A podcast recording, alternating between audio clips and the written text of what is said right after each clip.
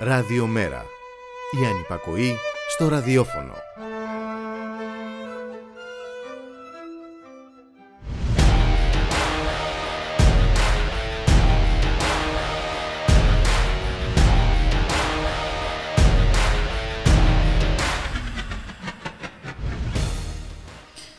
Στερνός αποχαιρετισμός σήμερα στην Αθήνα στο Μίκη Θεοδωράκη. Τρεις ημέρες λαϊκού προσκυνήματος αποτύπωσαν την απήχηση, τα συναισθήματα, την ξεχωριστή θέση που είχε και θα έχει στο θυμικό, στη σκέψη, αλλά και στα όνειρα και τις προσδοκίες των Ελλήνων. Το πλήθος που περίμενε υπομονετικά έξω από τη Μητρόπολη και τους γυροδρόμους για το αντίο, έδειξε ότι λειτουργούν η μνήμη, τα αντανακλαστικά και οι αντιστάσεις της κοινωνίας, την ισοπαίδωση, την αποειδεολογικοποίηση, τη συστηματική καλλιέργεια της συλλογικής ενοχής και του συλλογικού φόβου. Ο Μίκης Θεοδωράκης είναι ο κόσμος. Το όνειρά του, οι προσδοκίες του, ο πολιτισμός που διαπερνά τα σύνορα, πομπός των πανανθρώπινων αξιών για ελευθερία, δικαιοσύνη και ισότητα. Το κράτος, οι εκπροσωποί του ουσιαστικά δεν είναι εκεί ούτε και θα μπορούσαν άλλωστε. Εξαντλούνται στην τυπολογία και στην παρουσία των δυνάμεων που περιφρουρούν την τάξη και την ασφάλεια. Εκεί είναι όμως οι ομάδες περιφρούρησης του ΚΚΕ με τα κόκκινα περιβραχιόνια, όπως ο ίδιος ο Μίκης Θεοδωράκης επιθυμούσε. Συστηματική αποφύγη από τα συστημικά μέσα ενημέρωσης και όχι μόνο των λέξεων κομμουνιστής ή μαρξιστής. Αν μπορούσαν οι ίδιοι που υποτίθεται τιμούν σήμερα τη μνήμη του Μίκη Θοδωράκη θα τις έσβηναν από τα λεξικά όλου του κόσμου. Τζάμπα θα έκαναν τον κόπο. Μπορεί να πήραμε τη ζωή μας λάθος, αλλά θα αλλάξουμε ζωή.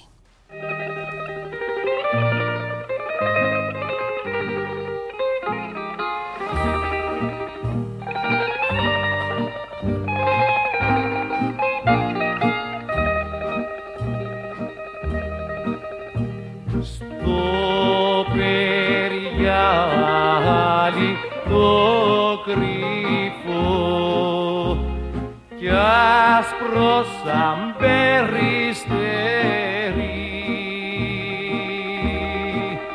διψάσαμε το μεσημέρι μα το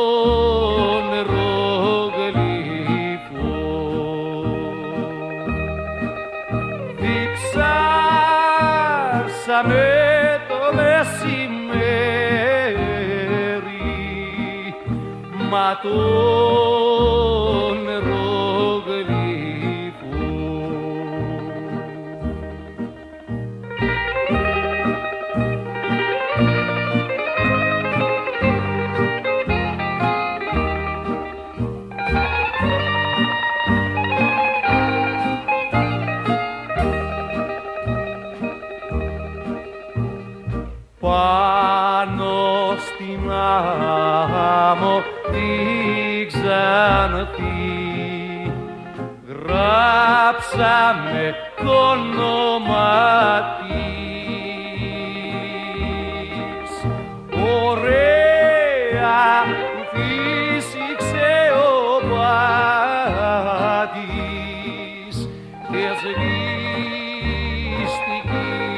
σβήστηκε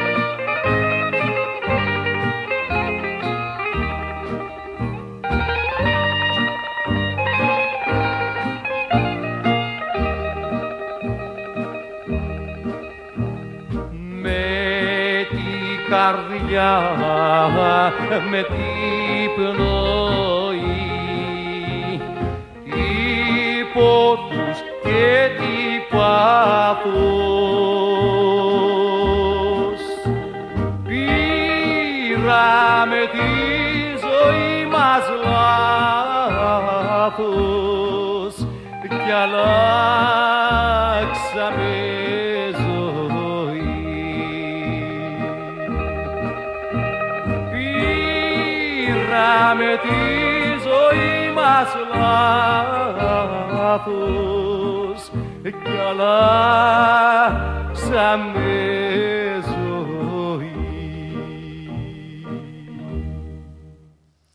Καλό μεσημέρι φίλες και φίλοι, ακροάτερες και ακροατές. Είσαστε συντονισμένοι στο radiomera.gr, το στίγμα της μέρας.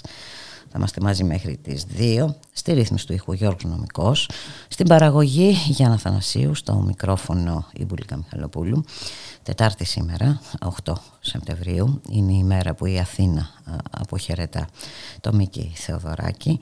Να καλωσορίσουμε τον Μιχάλη Κρυθαρίδη, εκπρόσωπο τύπου του Μέρα 25. Μιχάλη, καλώς μεσημέρι. Καλό μεσημέρι Μπούλικα και νομίζω ότι ακόμα και ο, ο καιρός έτσι είναι ε, μουντός στην Αθήνα σήμερα και το, το πλήθος βέβαια παραμένει έξω από το, έτσι, στη, στη Μητρόπολη εκεί στο, ε, στο παρεκκλήσι που βρίσκεται μέχρι τώρα εν πάση περιπτώσει ε, ο Μίκης Στοδράκης πριν να αναχωρήσει έτσι, ουσιαστικά για την, για την Κρήτη και για να σεβαστεί ε, έτσι, η τελευταία του επιθυμία ταξιδέψει. να ταξιδέψει έτσι και να Με το πλοίο Ακριβώς. Ε, Μέχρι τις 2 ε, είναι το λαϊκό ναι. προσκύνημα. Στις 3 ε, θα ακολουθήσει τελετή αποχαιρετισμού. Ναι, ναι. Ε... Με την ε, πρόεδρο της Δημοκρατίας και τον ε, γενικό γραμματέα έτσι, του Κομμουνιστικού Κόμματος. Ε, από το ΜΕΡΑ25 θα δώσει το, το παρόν και η Σοφία Σακοράφα, την πρόεδρο της Βουλής, για να τιμήσει βεβαίως έτσι αυτή την, ε, την τελετή αν και βεβαίως ε, νομίζω ότι ό, όλες και όλοι εκεί έξω τιμούν ε, κάθε μέρα το, το, το και θα συνεχίζουν να τον τιμούν και μετά την, ε, την Κρήτη διότι πραγματικά θα, θα, θα μείνει αθάνατος και, και αξέχαστος στις μνήμες έτσι και το ε, τις καρδιές νομίζω των ανθρώπων Μπούλικα που θα συνεχίζει να τις ζεσταίνει με αυτές τις ε, φοβερές και τρομερές μελωδίες και με, αυτά, με αυτούς τους, ε, του, τους στίχους ε, ε, που, που κατέστησε γνωστούς έτσι στον, ε, στο, στο σύνολο του, Έφερε του, του ελληνικού λαού. Στον κόσμο, ε, Ακριβώς και, και τώρα βλέπω ότι και, όλων των άλλων. και στο σταθμό του, του μετρό στο Σύνταγμα υπάρχει μια έτσι, αντίστη, ένας αντίστοιχος μουσικός αποχαιρετισμός και εντάξει, νομίζω ότι. Να, να πάρουμε βέβαια, μια βέβαια, να πάρουμε μια γεύση.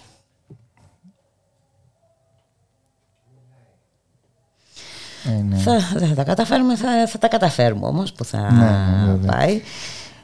Σε, σε κάθε περίπτωση και εμείς εδώ νομίζω ότι αυτές τις μέρες ούτως ή άλλως όλες οι, οι μουσικές ε, σου επιλογές και όχι μόνο είναι αφιερωμένες έτσι στον ε, μεγάλο αυτό Έλληνα πραγματικά μουσικό συνθέτη. Η αλήθεια είναι, Μιχάλη Κρυθαδής, ότι με αφορά ότι φοβόμουν αυτές τις μέρες να χρησιμοποιήσω τις λέξεις. Φοβόμουν να μήπως φανούν φανούν πολύ λίγες ε, μπροστά σε αυτά που αντιπροσωπεύει ε, ο Μίκης ε, Θεοδωράκης.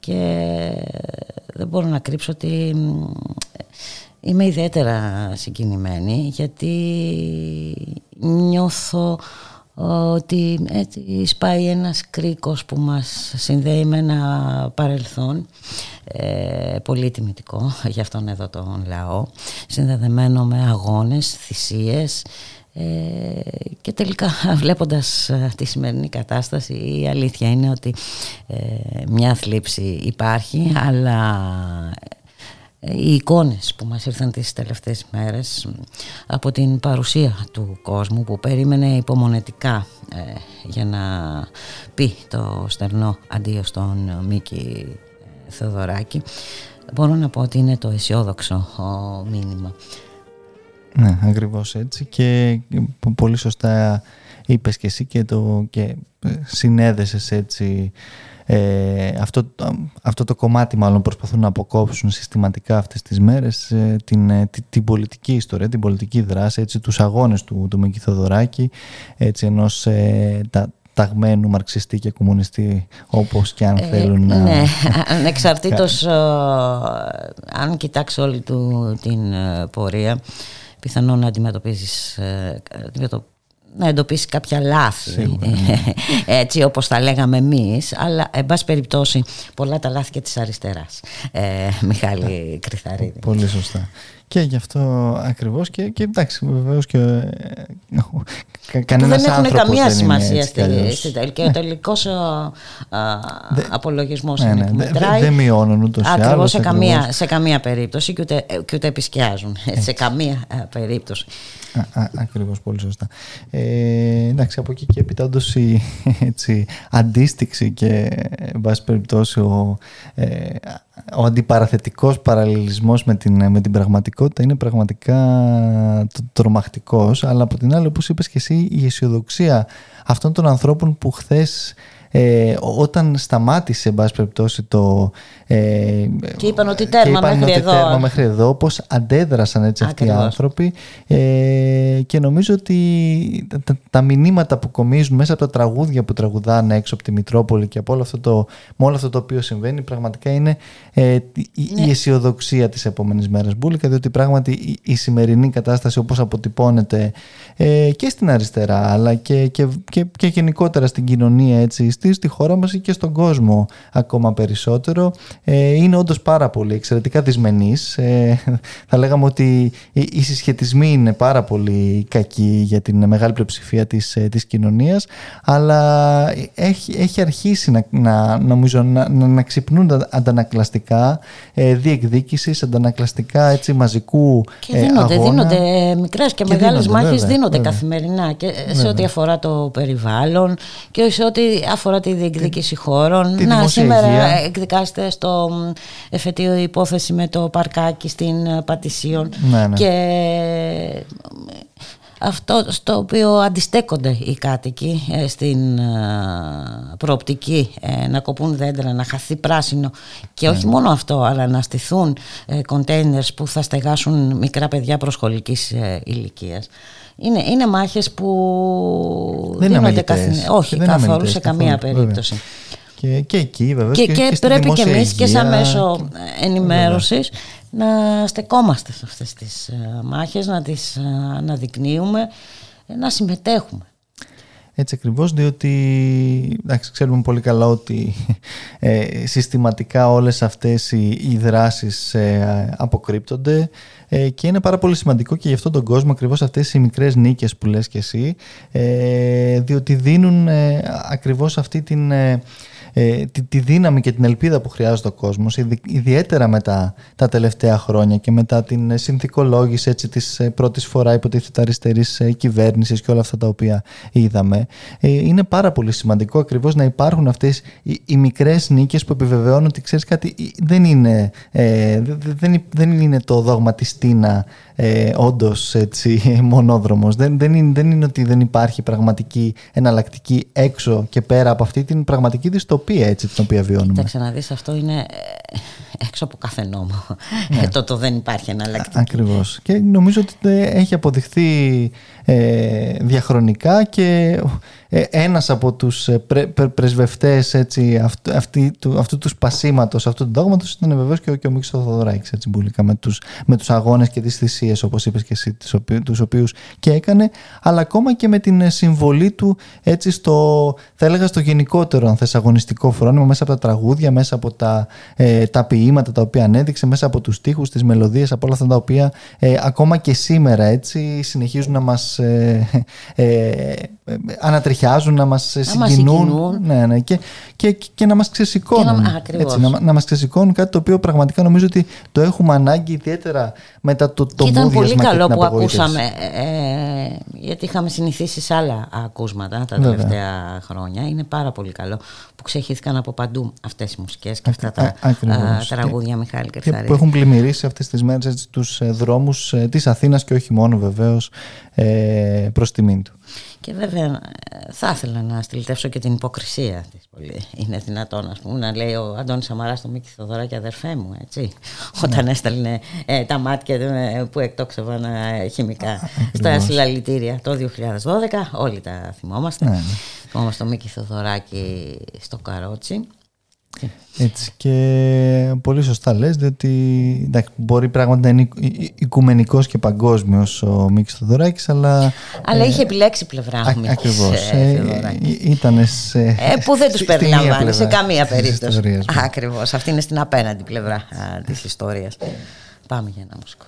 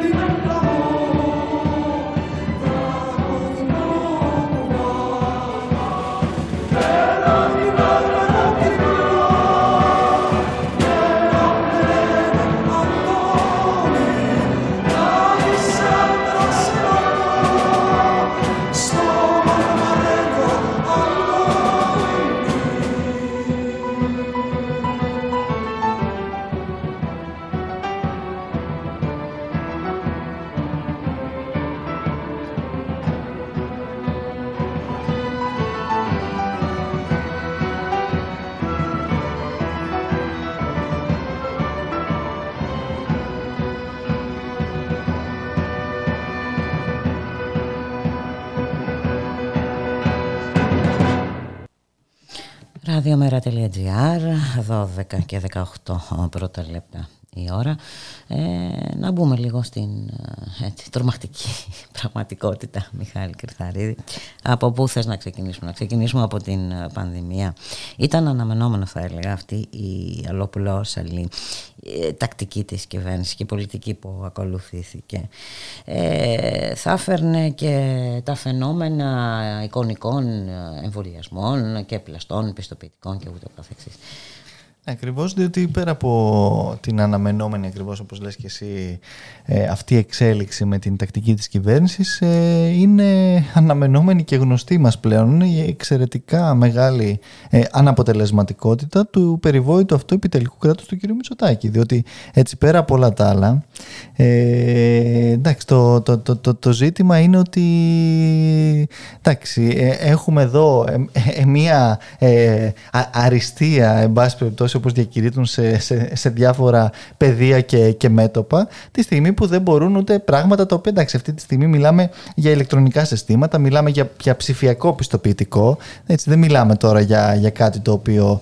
ε, δεν μπορούσε να, να ελεγχθεί και να δημιουργηθούν πραγματικά οι δομές και, και οι συνθήκες αποτροπής τέτοιων φαινομένων. Mm-hmm. Οπότε έρχεται ως συνήθως βεβαίως η κυβέρνηση να διαχειριστεί επικοινωνιακά και το συγκεκριμένο ε, ζήτημα και να το θέσει κιόλας προς ε, εξυπηρέτηση του γνωστού της ε, αφηγήματος του, του διχαστικού, το, που βεβαίως πυροδοτεί και τον κοινωνικό αυτοματισμό μπουλικα και δεν βοηθάει στο τέλος της μέρας ούτε στην εμβολιαστική διαδικασία, ούτε στο να εξελιχθούν τέτοια φαινόμενα. Οπότε εντάξει είχαμε ε, την ε, σχετική τροπολογία χθες από τον ε, κύριο Πλεύρη που πραγματικά δεν μπορώ ούτε να ξεστομίζω το όνομά του σκεπτόμενος στην Υπουργός Υγείας της, της χώρας μας. Τέτοια ε, κατάντια δυστυχώς.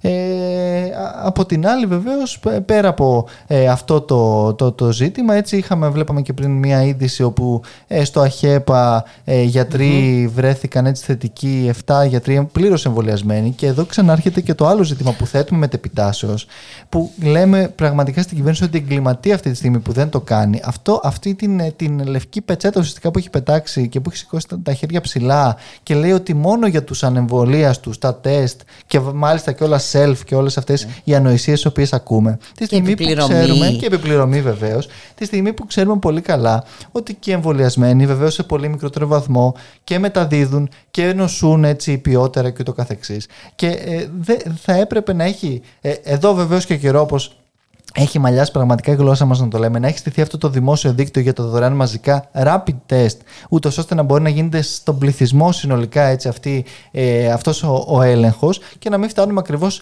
ε, στο σημείο της ε, ε, της περαιτέρω έτσι, αυτής της διασποράς και έξαρσης την οποία βλέπουμε και την οποία θα συνεχίζουμε δυστυχώς να βλέπουμε, διότι δεν είναι η λύση το να πεις αυτή τη στιγμή γνωρίζοντας και όλα τη μεταδοτικότητα του, του, της μεταλλάξης Δέλτα και με όλα αυτά τα οποία ξέρουμε ότι α, εντάξει, οι εμβολιασμένοι έχουν τελειώσει, Όχι, ε, δυστυχώς οι εμβολιασμένοι δεν έχουν τελειώσει. Ε, και, και, σήμερα ε, ήρθα με το μετρό, με το τρένο και το μετρό. Πέρτον να σου πω τι γινόταν.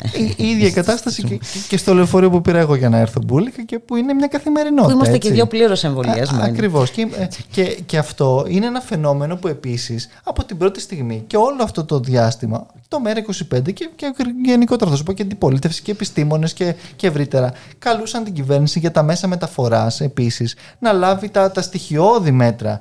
Δηλαδή, όταν ακούς το μήνυμα μέσα στο, στο λεωφορείο ή στο μετρό, κρατήστε τις αποστάσεις, ε, σου γιατί να βάλεις τα γέλια, πραγματικά. Και, και ναι, δεν μπορείς να πεις στον κόσμο, είναι, περίμενε να πάρεις το επόμενο. Τώρα, γιατί και το δηλαδή, επόμενο.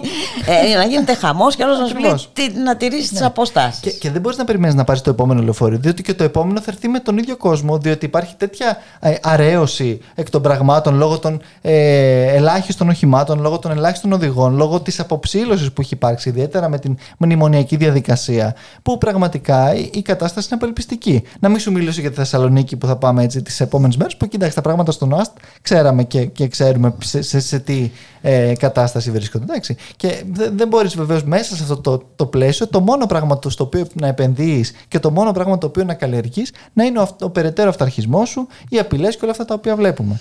Έτσι. Η τιμωρία και ο εκβολιασμό. Και όπως φαίνεται, το εμβόλιο τελικά δεν λύνει όλα τα ζητήματα. Έτσι. Ε, είναι και, είναι το, εν πάση περιπτώσει, ναι. μεθαύριο θα μας πούν για τρίτη δόση. Ε, ναι. ε, και, ύστερα θα μας πούν για μια τέταρτη δόση. Και, και Πώς θα ζή... λειτουργήσει όλο το, αυτό; Το ζήτημα είναι ακριβώς ότι αν δεν στηθεί παράλληλα το δημόσιο δίκτυο για τα δωρεάν μαζικά τεστ, αν δεν ενισχυθεί πραγματικά το Εθνικό Σύστημα Υγείας, αν δεν υπάρξουν πραγματικά μέτρα στα μέσα μεταφοράς, στα σχολεία που αύριο μεθαύριο ανοίγουν, έτσι, είναι δεδομένο ότι ε, μιλάμε πλέον για μια κατάσταση και με νέες μεταλλάξεις και με όλα αυτά τα οποία ακούμε, όπου δεν θα, μπορούμε, δεν θα μπορέσουμε δυστυχώς ε, να, ξε, να ξεμπλέξουμε εντός εισαγωγικών από όλη αυτή την, την τραγωδία. Και το ζήτημα είναι ότι η κυβέρνηση συνεχίζει να αρνείται άκουγα την κυρία Κεραμέο πριν να λέει για τα, ε, τώρα για τα νέα πρωτόκολλα, για τα σχολεία, για τα πανεπιστήμια και το καθεξής και να μας λέει ότι σε κάθε πανεπιστήμιο θα φτιάξει ένα εμβολιαστικό κέντρο. Αντί για εμβολιαστικό κέντρο σε κάθε πανεπιστήμιο θα πρέπει να έχει ένα ε, κέντρο για να κάνει τεστ. Έτσι. Και τεστ rapid, όχι self και όλες αυτές τις τις ανοησίες που ακούμε. Και τεστ τα οποία θα πρέπει να γίνονται και στους εμβολιασμένους και στους μη εμβολιασμένους. Ακριβώς. Γιατί όπως βλέπουμε, όπως δείχνει η πραγματικότητα. Το, το ίδιο ακριβώς λέμε. Και, και οι εμβολιασμένοι. Ε, το ίδιο ακριβώς λέμε μπουλικα και για τα σχολεία τα οποία θα ανοίξουν αύριο μεθαύριο. Και στους μαθητές και τις μαθήτρε και στους εκπαιδευτικούς και στους γονείς. Μιλάμε για, για έναν πληθυσμό που δυνητικά φτάνει το 1 εκατομμύριο. Έτσι. Και όλα αυτά ξέρουμε πολύ καλά τι αιστείες θα, θα δημιουργήσουν και ήδη η Υπουργό Υγείας, η κυρία Γκάγκα, μας λέει ότι α, ε, μπορεί να ξανακλείσουν τα σχολεία. Βεβαίω και θα ξανακλείσουν. Αν συνεχίζουμε στον ίδιο δρόμο, χωρίς μικρότερο αριθμό μαθητών ανατάξεις, χωρίς ε, πραγματικά τους εκπαιδευτικούς που χρειάζεται το σύστημα και χωρίς όλα εκείνα τα μέτρα προστασίας και τα μέσα προστασίας που χρειάζονται οι μαθητές για να μπορέσει να υπάρξει μια πραγματικά ασφαλής υγειονομικά χρονιά μπουλικα. Και δεν φτάνουν όλα αυτά. Πάνε να στηφάξουν και μικρά παιδάκια προσχολική ηλικίας σε, σε κοντέινερ. Ναι, ναι. Ε. Αυτό είναι το άλλο μεγάλο έσχος όπου ε, εδώ βέβαια να πούμε μπουλίκο ότι αναδεικνύονται οι διαχρονικές ευθύνες των μνημονιακών κομμάτων διότι έχουμε μία ρύθμιση την οποία έχει κάνει ο ΣΥΡΙΖΑ για την υποχρεωτική προσχολική αγωγή, που δεν είναι εξ αρχής λάθος. Αλλά το ζήτημα είναι ότι ο ίδιος. Με τι προποθέσει Και, και με τι υποδομές. Διότι όταν ο ίδιος ΣΥΡΙΖΑ ε, συμφωνεί με την, με την Τρόικα και τους ε, θεσμούς και δεν ξέρω και εγώ ποιον πρωτογενή πλεονάσματα μέχρι το 2060, άρα αφέμαξη και μειωμένες δαπάνες, πώς θα χρηματοδοτήσεις αυτό, αυτό, αυτό το. το, ε, το τη, τη μεταρρύθμιση, εν πάση περιπτώσει, αυτή την πρωτοβουλία, όταν δεν υπάρχουν υποδομές και το γνωρίζεις. Διότι ήδη οι, οι μαθητές στηβάζονται όχι μόνο στην προσκολική αγωγή αλλά και ευρύτερα. Και όταν συμφωνείς ακριβώς ότι θα, θα αποδίδεις και τα ελάχιστα τα οποία υπάρχουν έτσι στη, στη χώρα σε οικονομικούς πόρους ε, στους δανειστές για να μην βιώσιμο χρέος, ε, προφανώς δεν θα μπορέσεις να, να, να στήσεις εκείνες τις υποδομές ε, καταλήγουμε στον κύριο Μπακογιάννης σήμερα. Όσο εξακολουθεί αυτή η κατάσταση, δεν, δεν θα μπορέσει. Μα, μα είναι λίγο φαϊνότερο. Ακριβώς είναι. Ε, και καταλήγουμε στον κύριο Μπακογιάννη σήμερα πράγματα. και στον κάθε κύριο Μπακογιάννη να, να, να στέλνει κοντέινερ έτσι, σε, σε, σε μικρά παρκάκια κιόλας που, που έχει ανάγκη Και την ίδια ώρα να, να έχει εξοδέψει ένα κάρο, ναι, ναι. ένα σκασμό λεφτά για το μεγάλο περίπατο και όλες αυτές τις μπουρδες. Ναι. Που, που, που δεν ήταν καν μία ανάπλαση έτσι, πραγματικά με πράσινο για να πεις ότι να πληρώνουν αυτοί αυτά τα οποία κάνουν τώρα με τα κοντέινερ ή οτιδήποτε άλλο. Και βεβαίως τώρα πρέπει να δούμε και θα γίνει και στο Σύνταγμα. Διότι έχουμε νέα, νέα project εκεί και πολύ φοβάμαι ότι θα μας τρομάξουν και αυτά ε, μπουλικα όπως θα, θα τα δούμε στην πορεία. Και βέβαια έχει σημασία ε, να πούμε, γιατί το διαβάζω και είναι σημαντικό, ότι η πανδημία έπληξε και τον αγώνα κατά του έτσι, της φυματίωσης και της ε, λονοσίας. Ναι. Η υποχρέωση της ε, κυβερνήσης να στρέψουν το ενδιαφέρον, τους πόρους και τις δυνάμεις τους, όσες το έστρεψαν τέλος πάντων, ε, για να αντιμετωπίσουν την πανδημία και την ίδια ώρα επιδίνωσε τη δυνατότητα να καταπολεμηθούν άλλες σοβαρές ασθένειες. Είναι αυτό που λέγαμε και εδώ, έτσι, ιδιαίτερα πέρυσι, ε, ότι έχει καταντήσει έτσι και καταλήξει το, το και εσύ. Κυρίως αυτό οφείλεται έτσι, στην αδυναμία των δημόσιων συστημάτων Βέβαια. υγείας. Ακριβώς, Όχι γιατί μόνο εδώ φυσικά. Α, ακριβώς, πολύ σωστά, γιατί έχουν καταλήξει συστήματα υγείας μίας μόνο νόσου, έτσι όπως λένε και οι ίδιοι υγειονομικοί από την πρώτη στιγμή και είναι πάρα πολύ σωστό και πολύ σημαντικό. Έχουμε έξαρση της νοσηρότητας και της θνησιμότητας έτσι, από άλλες ε, ασθένειες και όσο δεν ενισχύονται ακριβώς τα εθνικά συστήματα υγείας, όχι μόνο εδώ, όπως λες πολύ σωστά, και στην Ευρώπη και στο, στον κόσμο ευρύτερα, θα έχουμε τέτοια ακριβώς ε, φαινόμενα, διότι έχουμε αυτό το, το παγκόσμιο δόγμα το οποίο ουσιαστικά κυβερνάει, το οποίο σου λέει ότι ε, εντάξει, τι να τους κάνουμε μετά τους γιατρούς, αφού θα είναι, θα, θα είναι παραπανήσια. Ναι. να πάρουμε τώρα και μετά ε, να, να μας μείνουν, λες και ε, τα εθνικά λες συστήματα υγείας. Είναι, δεν ναι. ξέρω εγώ, προϊόν με και, ημερομηνία λήξης. Και, και, και λες και τα εθνικά συστήματα υγείας μπουλικα ήταν επαρκή, όχι μόνο στην Ελλάδα, που εντάξει, βεβαίως εδώ με τον ε, κανιβαλισμό πραγματικά που βίωσαν ε, στο εθνικό σύστημα υγείας με τα μνημόνια, δεν, δεν, οι ελλείψεις είναι τρομερές, είναι τρομακτικές, όπως και στην, στη δημόσια παιδεία και το καθεξής, αλλά και ευρύτερα στην Ευρώπη και, και στον κόσμο. Διότι πραγματικά βλέπουμε ε, τέτοια φαινόμενα να συμβαίνουν στις Ηνωμένες Πολιτείες, να συμβαίνουν στη Γερμανία, να συμβαίνουν παντού. Έτσι. Ε, και βεβαίως όσο συνεχίζουν έτσι, οι, οι, οι διάφορες ηγεσίες να, να εμένουν ακριβώς αυτούς τους ε, φερόμενους ως ε, μονοδρόμους οι οποίοι πραγματικά είναι πλήρως αδιέξοδοι ε, για την κοινωνία θα, θα συνεχίζουμε να βλέπουμε δυστυχώς και τέτοια φαινόμενα να ξαναβλέπουμε μάλλον και ε, ε, εκεί βεβαίως. Εδώ ακόμα το... χειρότερα. Ναι, ακριβώς. Εδώ, εδώ δεν φτάνει που δεν ενισχύουμε ναι, ναι. το εθνικό σύστημα υγείας, αλλά θέλουμε να βάλουμε και ιδιώτες. Ναι, ναι, εδώ η μικρογραφία είναι προφανώς σε μεγαλύτερη ένταση, διότι η χροδουλοπαρικία ε, εδώ βιώνει τα πάντα σε, ένα, σε μια άλλη κλίμακα μπουλικα και βεβαίως κάποιοι, η, η Μητσοτάκης ΑΕ προκειμένου, βρίσκει ένα πεδίο δόξης λαμπρό όπου μπορεί ε, και όπου σταθεί και όπου βρεθεί βεβαίως να, να βάλει. Ε, θέλει να ιδιωτικοποιήσει τα πάντα. Ακίνητα, κινητά, ό,τι υπάρχει.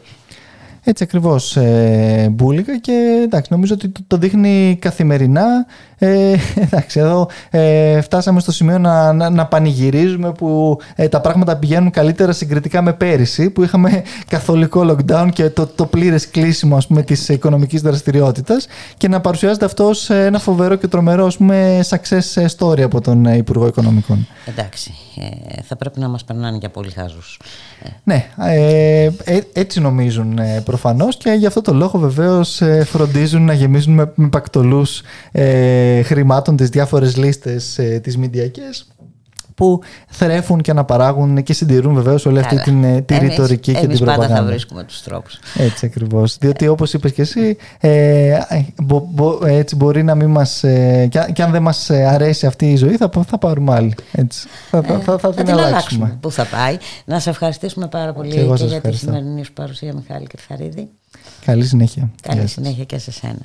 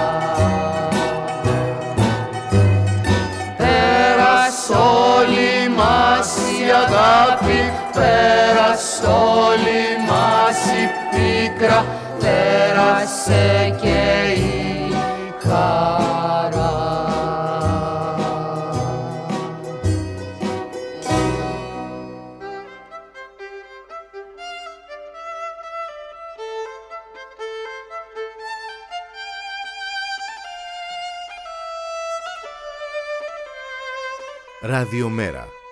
Η ανυπακοή στο ραδιόφωνο.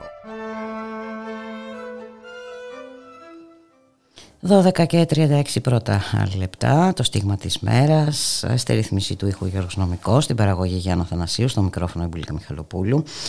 12 και 36 πρώτα λεπτά η ώρα, στις ε, 2 μέχρι τις 2 το λαϊκό προσκύνημα στην Μητρόπολη. Στις 3 η τελετή αποχαιρετισμού. Ο συνάδελφος, ο πολύ καλός συνάδελφος Αλέξανδρος ε, Κλώσας θα μας επαναφέρει στην ε, πεζή εικόνα της ε, πραγματικότητας. Γεια σου Αλέξανδρε, καλό μεσημέρι. Θα μιλήσουμε για οικονομία. Έτσι. Μας ακούς; Αλέξανδρε; Ναι, τώρα σας ακούω. Α, ωραία, γιατί έγιναν κάποιες ε, διακοπές.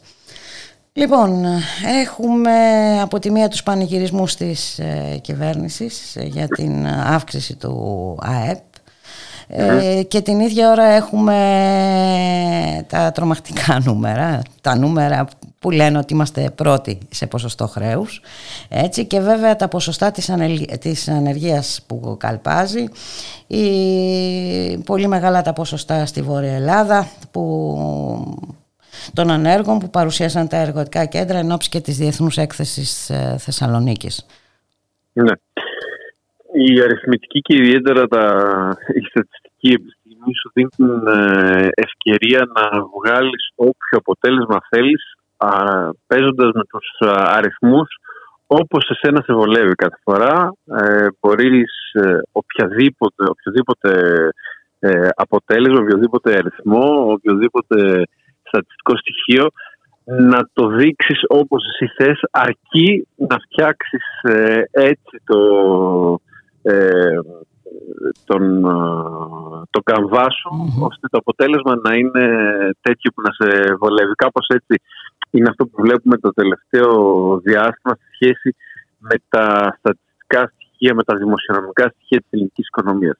Είναι αλήθεια το 16,2% ε, ανάπτυξη το δεύτερο τρίμηνο του 2021 είναι ένα, ένας εντυπωσιακός ε, αριθμός, μια ε, εντυπωσιακή αντίδραση της ελληνικής οικονομίας μετά από μια πολύ δύσκολη περίοδο της πανδημίας και ένας αριθμός που μπορεί να σε γεμίσει και ε, τουλάχιστον αν όχι αισιοδοξία, τουλάχιστον να σε καθισχάσει τα πράγματα δεν πηγαίνουν χειρότερα σε σχέση με ένα χρόνο πριν. Ε, και αυτό είναι καθισχαστικό. Ωστόσο, η πραγματικότητα ε, θα προκύπτει από συνδυασμό πολλών παραγόντων και όχι απλά ένα ποσοστό από ένα τρίμηνο. Κυρίως πρέπει να δούμε σε ποια βάση γίνεται ο υπολογισμός του συγκεκριμένου τριμήνου η ετήσια ε, απόδοση, η ετήσια αύξηση του ε, ΑΕΠ σε σχέση με το δεύτερο τρίμηνο του 2020 είναι πραγματικά πλασματική γιατί μιλάμε με το τρίμηνο που πλέον που ήμασταν σε ε, lockdown πολύ σκληρό με κλειστές όλες τις επιχειρήσεις, κλειστά όλα τα μαγαζιά, η οικονομία στην πραγματικότητα δεν λειτουργούσε, κατέγραψε συγκλονιστική ύφεση. Ε, αν θέλει κάποιος να δει και την ύφεση του ε, τριμήνου εκείνου με την αύξηση σε σχέση με τώρα, δεν έχουμε καλύψει και απόλυτα την, ε, το gap, το, το, το κενό που δημιουργήθηκε, που δημιούργησε η ύφεση. Άρα στην πραγματικότητα έχουμε πολύ ακόμα δρόμο για να ξεκινήσουμε να πανηγυρίζουμε ότι ανακάμπτει η ελληνική οικονομία από την ε, τεράστια ζημιά που υπέστη με ε, αφορμή ε, την ε, πανδημία. Και μάλιστα ακούσαμε χθες τον κύριο Σταϊκούρα να μας λέει ότι οι επικείμενες αυξήσεις και οι ανατιμήσεις τέλος πάντων των προϊόντων είναι αποτέλεσμα της ισχυρής ανάκαμψης. Ναι, ναι, ναι. θα έρθουμε και σε αυτή να μείνω στα χθεσινά στοιχεία γιατί δείχνουν ναι. πολύ ε, πολύ σημαντικά το πώς αντιμετωπίζει η κυβερνηση ε, την πορεία της ελληνικής ε, οικονομίας. Ε, σε, σε βάθος χρόνου, άμα δει κανείς την αντίδραση των υπόλοιπων οικονομιών και την αντίδραση της ελληνικής οικονομίας, είμαστε πολύ πίσω. Δηλαδή, οι υπόλοιπες οικονομίες ανακάμπτουν, ανακάμπτουν πολύ γρηγορότερα σε σχέση με την ελληνική οικονομία μετά την πανδημία. Ένα. Δεύτερον, η ελληνική οικονομία δυστυχώς είναι η πρώτη σε χρέος. Δηλαδή, σε αυτό το βάρος που κουβαλάμε και δημιουργεί πρόβλημα στην, ε, ε στην καθημερινότητα όλων μας, έστω και αν δεν το βλέπουμε άμεσα αυτό το χρέος να μας επηρεάζει στη ζωή μας, πραγματικότητα επηρεάζει πάρα πολλά πράγματα στην ελληνική οικονομία. Δεν μπορεί κανένας να πει ότι μια οικονομία πηγαίνει καλά όταν παράγει διαρκώς νέα χρέη και όταν θα πρεπει να αποπληρώνει διαρκώς τα χρέη που έχει δημιουργήσει το προηγούμενο διάστημα, χωρίς να μπορεί να πάρει ανάσα και χωρίς κυρίως το πλούτο που παράγει να μπορεί να τον επενδύσει στην οικονομία, αλλά το μεγαλύτερο κομμάτι να το επιστρέψει στους δανειστές. Αυτό δημιουργεί, δημιουργεί μια, μια πολύ περίεργη ε, σχέση ε, αναφορικά με το τι μπορούμε να κάνουμε για την ελληνική ε, οικονομία. Και το τρίτο που θα ήθελα να πω σε σχέση με τα χθεσινά ε, στοιχεία είναι ότι είναι προφανές ότι εάν η ελληνική οικονομία, αν το Υπουργείο Οικονομικών είχε αντιδράσει διαφορετικά και είχε λειτουργήσει διαφορετικά στην αντιμετώπιση της πανδημίας και των προβλημάτων που δημιουργεί στην ελληνική οικονομία, η ανάπτυξη θα ήταν ακόμα μεγαλύτερη και θα είχαμε καλύψει ένα πολύ σημαντικό κενό και τώρα θα μπορούσαμε να πούμε πραγματικά ε, ότι ανακάμπτουμε από την ε, πανδημία. Προφανώς ε, το Υπουργείο Οικονομικών κινείται με το ε, να κάνουμε τα απολύτως απαραίτητα ώστε να μπορούμε απλά μετά να πούμε ότι πηγαίνουμε καλύτερα. Δηλαδή, αν, κανεί, αν κανείς κρίνει την πολιτική που έχει ακολουθήσει το τελευταίο ένα-ενάμιση χρόνο στην αντιμετώπιση της πανδημίας το Υπουργείο Οικονομικών και το τι έχουν κάνει οι υπόλοιπες χώρες, πραγματικά θα μπορούσε να είναι πολύ μεγαλύτερη η ανάκαμψη που θα κατέγραφε η ελληνική οικονομία το δεύτερο τρίμηνο. Αυτό σε σχέση με τη συνολική Τώρα, σε σχέση με την, με την ακρίβεια που είπες και εσύ ότι είναι αποτέλεσμα της ε, ισχυρής ανάπτυξης που έχει η οικονομία, ναι, ε, θεωρητικά πάντα όταν μια οικονομία αναπτύσσεται μπορεί να έχει ως αποτέλεσμα και την αύξηση των ε, τιμών αφού ε, αυξάνεται το διαθέσιμο εισόδημα των ε, καταναλωτών, άρα αυξάνεται η ζήτηση, άρα αυξάνεται και η τιμή για να καλυφθεί η, αφού είναι αυξημένη η ζήτηση. Αυτό όμως δεν ισχύει στην ελληνική οικονομία γιατί δεν αυξάνεται το διαθέσιμο εισόδημα. Ο πληθωρισμός είναι πολύ ψηλότερος σε σχέση με τις αυξήσεις των uh, μισθών έτσι κι αλλιώς. Έτσι κι αλλιώς, ε, τα, τα, τα, τα 50 λεπτά... Τα 52 λεπτά την ημέρα, στον κατώτατο, έτσι, σε καμία περίπτωση ναι, δεν μπορούν να Είναι δεδομένο ότι δεν μπορούν να καλύψουν τις uh, ανάγκες που δημιουργούνται από τις αυξήσεις. Ένα, αυτό. Δεύτερον, καλό θα ήταν η κυβέρνηση να, να καταλήξει αν οι αυξήσεις στις τιμές είναι αποτέλεσμα της ευημερίας που βιώνει ο ελληνικός λαός και της ε, αύξησης του διαθέσιμου εισοδήματος ε, που ε, αποτυπώνεται και στην ανάπτυξη της ελληνικής οικονομίας, ή είναι παγκόσμιο που δεν μπορούμε να το αντιμετωπίσουμε. Ένα τα δύο μπορεί να συμβαίνει, δεν μπορεί να συμβαίνει τα δύο μαζί. Ή οι τιμές έρχονται απ' έξω γιατί αυξάνονται ε, από μόνες τους, ή οι τιμές αυξάνονται γιατί εμείς έχουμε πάρα πολλά λεφτά και καταναλώνουμε ασταμάτητα, άρα αυξάνουμε και τις τιμές. Δεν μπορεί να συμβαίνουν και, και τα δύο ταυτόχρονα και ως, αποτε...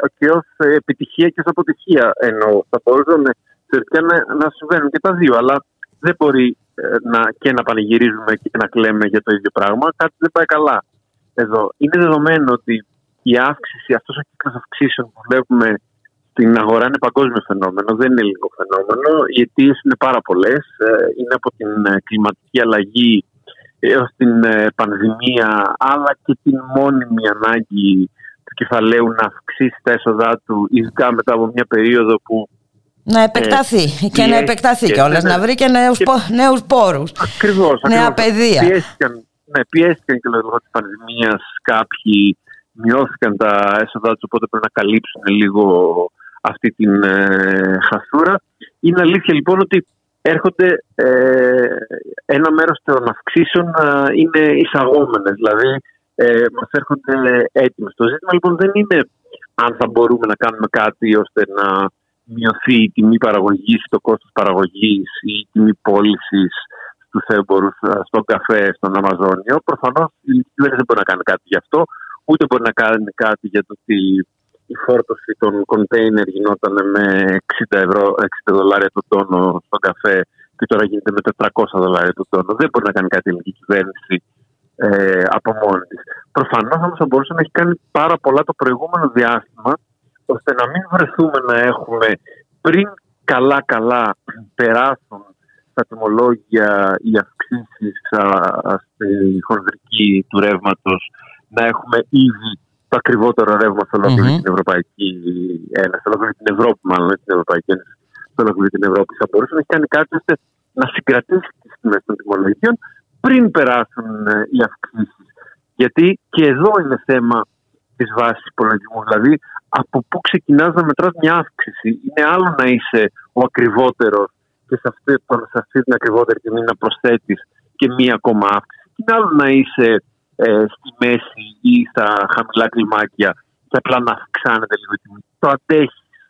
Εδώ mm-hmm. ήδη όσοι πήραν, όσοι πήραμε τους λογαριασμούς τους Αυγούστου, ε, που θεωρητικά ακόμα δεν έχουν περάσει οι αυξήσεις της τιμέ, πάθαμε πραγματικά ηλεκτροπληξία από το ε, αποτέλεσμα. Εάν σε αυτό συζητάμε ότι θα αποτυπωθεί και το 50% έως 50% η αύξηση στην ε, χονδρική τιμή του ρεύματος θα αποτυπωθεί ένα μέρος αυτό στα τιμολόγια, ε, είναι προφανές ότι θα γίνει ε, πάρα πολύ δύσκολο το πράγμα. Και όχι μόνο γιατί θα κληθούμε να πληρώσουμε του λογαριασμού τη ΔΕΗ, αλλά γιατί δυστυχώς η έτσι κι αλλιώς ε, ε, ελληνική οικονομία που έχει πολύ ψηλό κόστος ενεργειακό στην παραγωγή θα αυξήσει ακόμα περισσότερο το ενεργειακό της κόστος. Και αυτό θα αποτυπωθεί σε αυτό που συνηθίζουμε να λέμε στα ράφια του σούπερ μάρκετ ή στις υπηρεσίες που αγοράζουμε ως mm-hmm. πολίτες.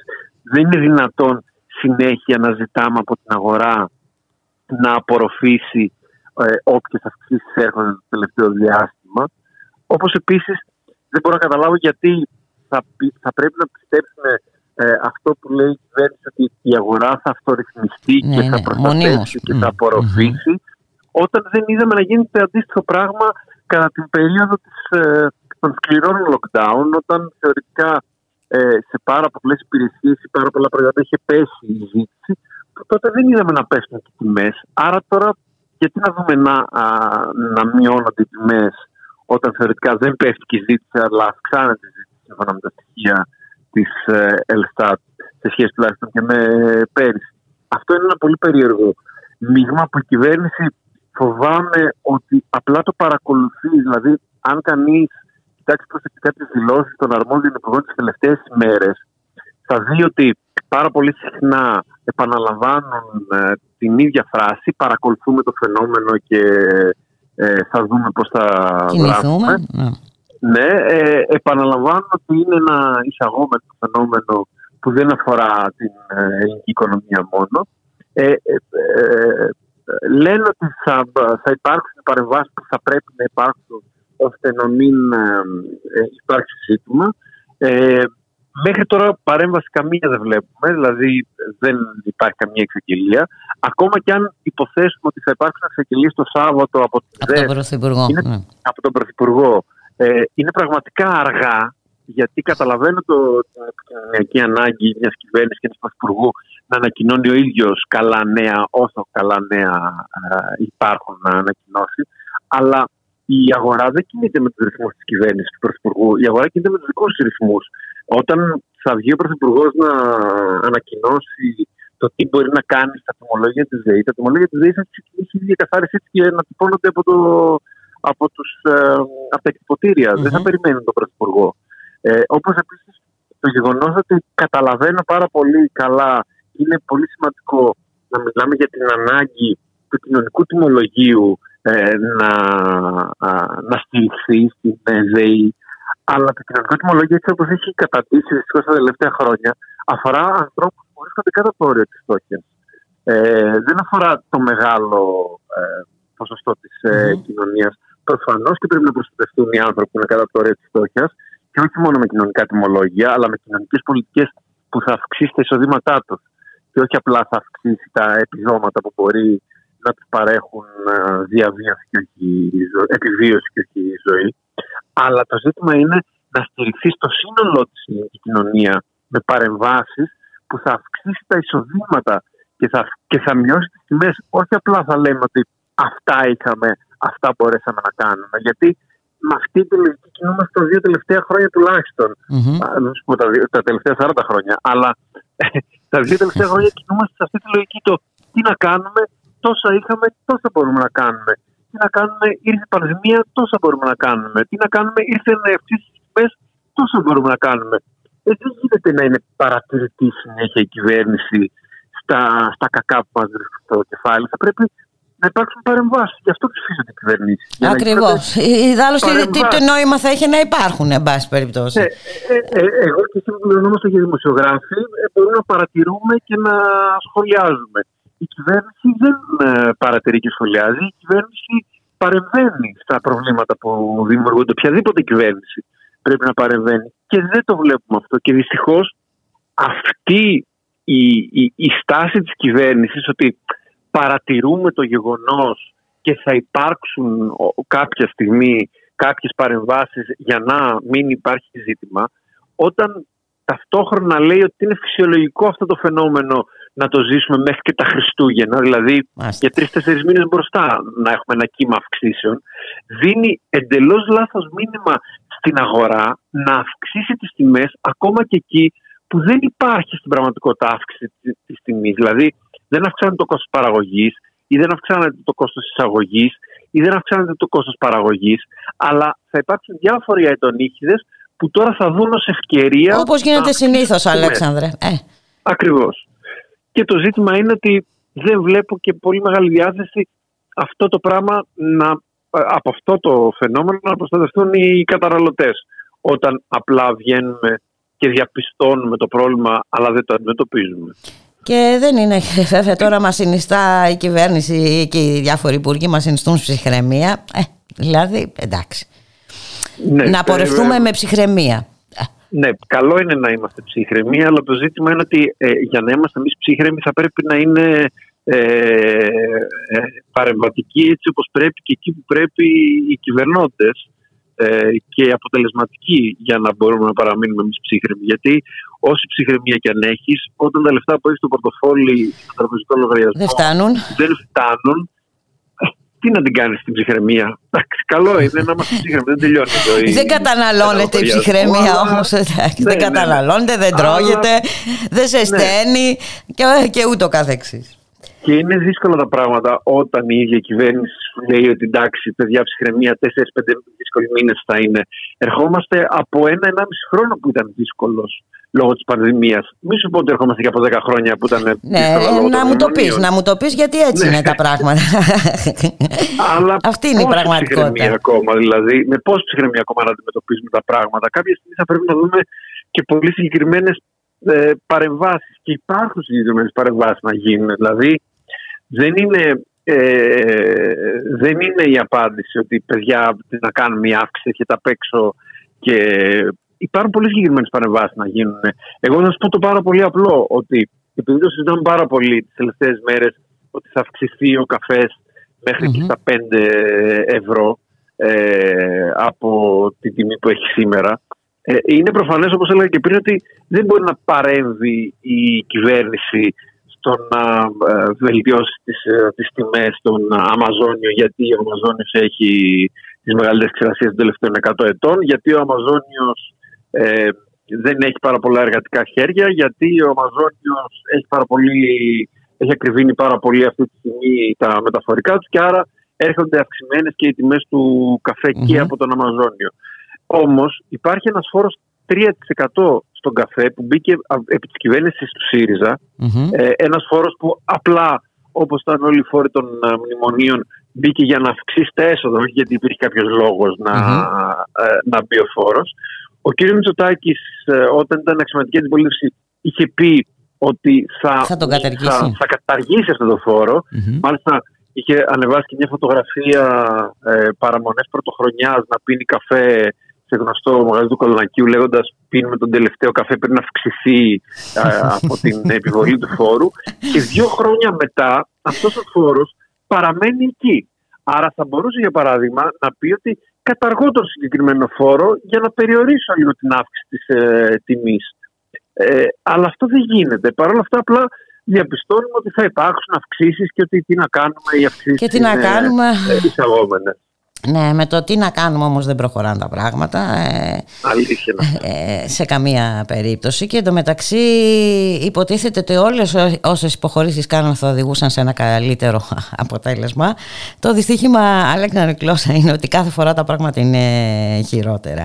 Ε, θέλω να πω ότι συνεχώς ε, δεχόμαστε να χάνουμε κάτι Εντάξει, για, για να μείνουμε στα ίδια, για να μην υπάρξουν χειρότερα. Αλλά κάθε φορά βρισκόμαστε να είμαστε σε διαρκώς χειρότερη θέση. Τέλος πάντων, αυτό είναι μια άλλη τάξη συζήτηση. Να σε ευχαριστήσω πάρα πολύ για την ε, συνομιλία. Να δούμε τι θα μας πει και ο Πρωθυπουργός ε, στην Θεσσαλονίκη και θα τα ξαναπούμε. Σε ευχαριστώ πολύ. Να είσαι καλά. Καλό μεσημέρι. Γεια χαρά. Γεια.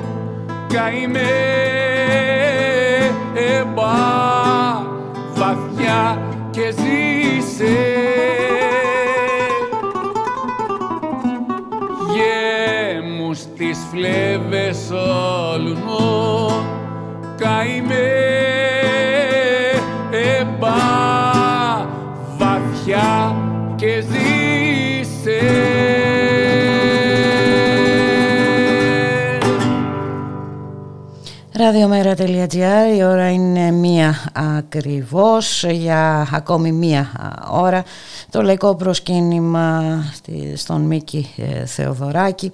Το δικό τους παρόν θα δώσουν βέβαια και οι καλλιτέχνες και οι εργαζόμενοι στον πολιτισμό. Ε, νωρίτερα πραγματοποίησαν συλλαλητήριο. Ε, βέβαια αναφερόμενοι στο πλήγμα που έχει δεχθεί ο πολιτισμός στην περίοδο της ε, πανδημίας. Να καλωσορίσουμε σε αυτό το σημείο τον κύριο Κώστας Σκόνδρα, είναι πρόεδρος της Ένωσης Τραγουδιστών Ελλάδας και γραμματέας της Πανελλήνιας Ομοσπονδίας Θεάματος Ακροάματος Καλό μεσημέρι κύριε Σκόνδρα. Καλό μεσημέρι, καλό μεσημέρι στους ακροατές σας. Πού σας πετυχαίνουμε; Λοιπόν, τώρα είμαστε στην αρχή της Ερμού, κατεβαίνουμε προς, τα, προς την Καπνιταρέα να πάμε προς την μητροπολη Ήδη οι συνάδελφοι είναι λίγο πιο μπροστά από μένα και τραγουδάνε το σώπο που να θα σημάνουν οι καμπάνες. Ένα εμβληματικό τραγούδι από τον κύριο Μινιοσύνη του Νίκη Θεοδωράκη και του Γιάννη Ρίτσου. Αχ, πολύ θα ε, θέλαμε αυτό... να, τα ακούσουμε κι εμείς. Για πριν από αυτό όμως είχατε... Ε, πριν από αυτό είχαμε, είχαμε μια παρουσία ε, μέρος των, ε, του θεάματος του Ακροάματος στην, ε, στον κύριο Πετραλιά που είναι Γενικός Γραμματέας του Υπουργείου του Γενικού Λογιστηρίου του κρατους Ε, του βάλαμε τα αιτήματά μας. Είπε πως θα τα, θα τα πει και στους ανωτέρους του. Θετικά το βλέπω εγώ σε ό,τι αφορά την επέκταση των επιδομάτων διότι είναι αλήθεια δηλαδή πως μόνο ένα 15% δούλεψε τώρα το καλοκαίρι. Οι υπόλοιποι συνάδελφοι, είτε είναι τραγουδιστές, είτε είναι μουσικοί, είτε είναι ηθοποιοί, μείναν εκτός. Ε, και τα πράγματα είναι πολύ χειρότερα, προβλέπονται πολύ χειρότερα για το χειμώνα. το χειμώνα. Έτσι λοιπόν, έτσι, λοιπόν ε, τα κύρια αιτήματά μας ήταν αυτοί που κάνουν εγγραφή μετά τις 10 πρώτου να μπουν και αυτοί μέσα και να πάρουν ε, τους μήνες Ιανουάριο, Φεβράριο, Μάρτιο, Απρίλιο, Μάιο ε, ένα από τα αιτήματά μας ήταν αυτό. Ένα άλλο αίτημά μας ήταν τι θα γίνει με τα ένσημα που εννοείται πως θα πρέπει να μπουν και έχουν μπει από την είπαν απλά και μόνο δεν φαίνονται. Όλο αυτό τον καιρό. Δηλαδή, αν κάποιος ήταν 5, 6, 8 μήνες στο, στο lockdown, αυτό με όσα, όσα, όσα, όσους μήνες πήρε το επίδομα, τα 534 ευρώ δηλαδή, μεταφράζονται κάθε μήνα σε 25 ένσημα. Μάλιστα. Έτσι λοιπόν κάποια, κάποιοι συνάδελφοι θα έπρεπε να μπουν τώρα στο Ταμείο Ενεργεία. Πράγμα που δεν μπορούν να μπουν αν δεν τακτοποιηθεί αυτό. Είτε πως θα το τακτοποιήσουν και αυτό, θα το αναφέρει στον Υπουργό Μάλιστα. και θα το δούμε. Θα δούμε. Πάνω θα... κάτω αυτά ήταν τα. Ναι.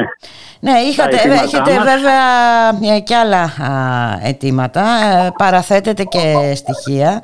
Ε, κάνετε λόγο για πτώση εργασιών στον χώρο του πολιτισμού, της τέχνης, της ψυχολογίας και όλα αυτά, αλλά τώρα δεν είναι, είναι, νομίζω, ναι. νομίζω είναι λίγο, λίγος ο χρόνος για να μπορέσουμε να τα πούμε όλα αυτά. Αν θέλετε κάποια άλλη στιγμή να μιλήσουμε στο τηλέφωνο. Βεβαίως, θα, θα μιλήσουμε εκτενέστερα. Βέβαια, καταλαβαίνω ότι είσαστε, όπως είπατε κι εσείς, ε, θα πάτε ε, είσαστε στην αρχή της Ερμού ε, προσπαθείτε να προσεγγίσετε το, την Μητρόπολη και βέβαια το θα είναι τραγουδιστικό το δικό σας αντίο στο Μίκη Θοδωράκη Εγώ ευτύχησα να είμαι και τραγουδιστής του και έχω μια ιδιαίτερη συγκίνηση δηλαδή γιατί πέρα από το ότι ήταν ένας, ε, όχι μόνο για τα ελληνικά δεδομένα, αλλά και για τα παγκόσμια φάρος του πολιτισμού ο Μίκη, ήταν εκτός από μουσικός, εκτός από συνθέτης, ήταν και ε, σπάνιος άνθρωπος. Δηλαδή, ήταν άνθρωπος γενικά του παγκόσμιου πολιτισμού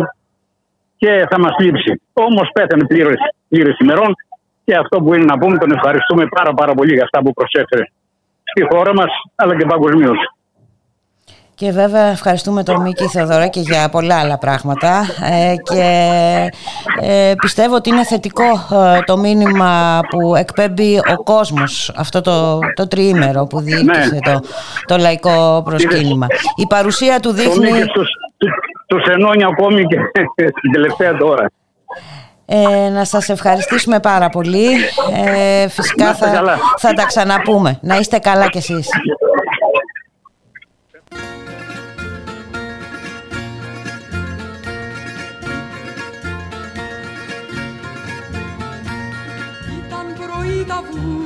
Κοντά στη Ροδαβή Βγήκα να πάρω αγέρα στην ανθισμένη γη. Βλέπω μια κόρη κλαίει σπαρακτικά θρυνή Σπάσε καρδιά με χάθη το γελαστό παιδί. Είχε έναν και θάρρος και όνια θα θρυνώ το πηδηχτό του βήμα, το γέλιο το γλυκό. Ανάθεμα την ώρα, κατάρα τη στιγμή, σκοτώσαν οι εχθροί μας το γέλαστο παιδί.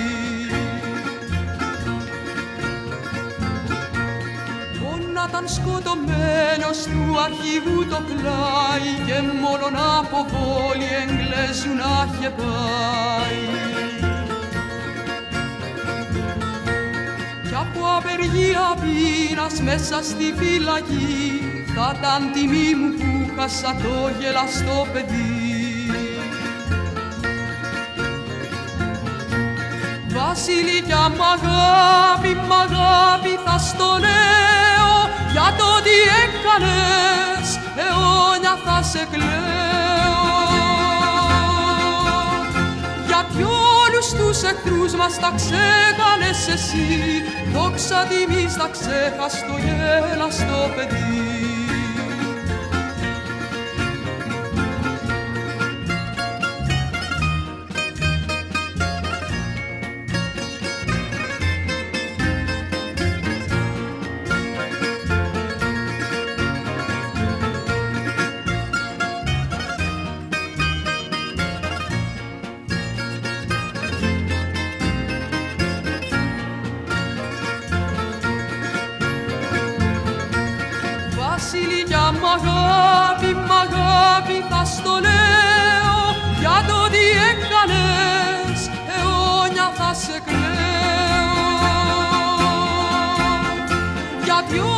όλους τους εχθρούς μας τα ξέκανες εσύ.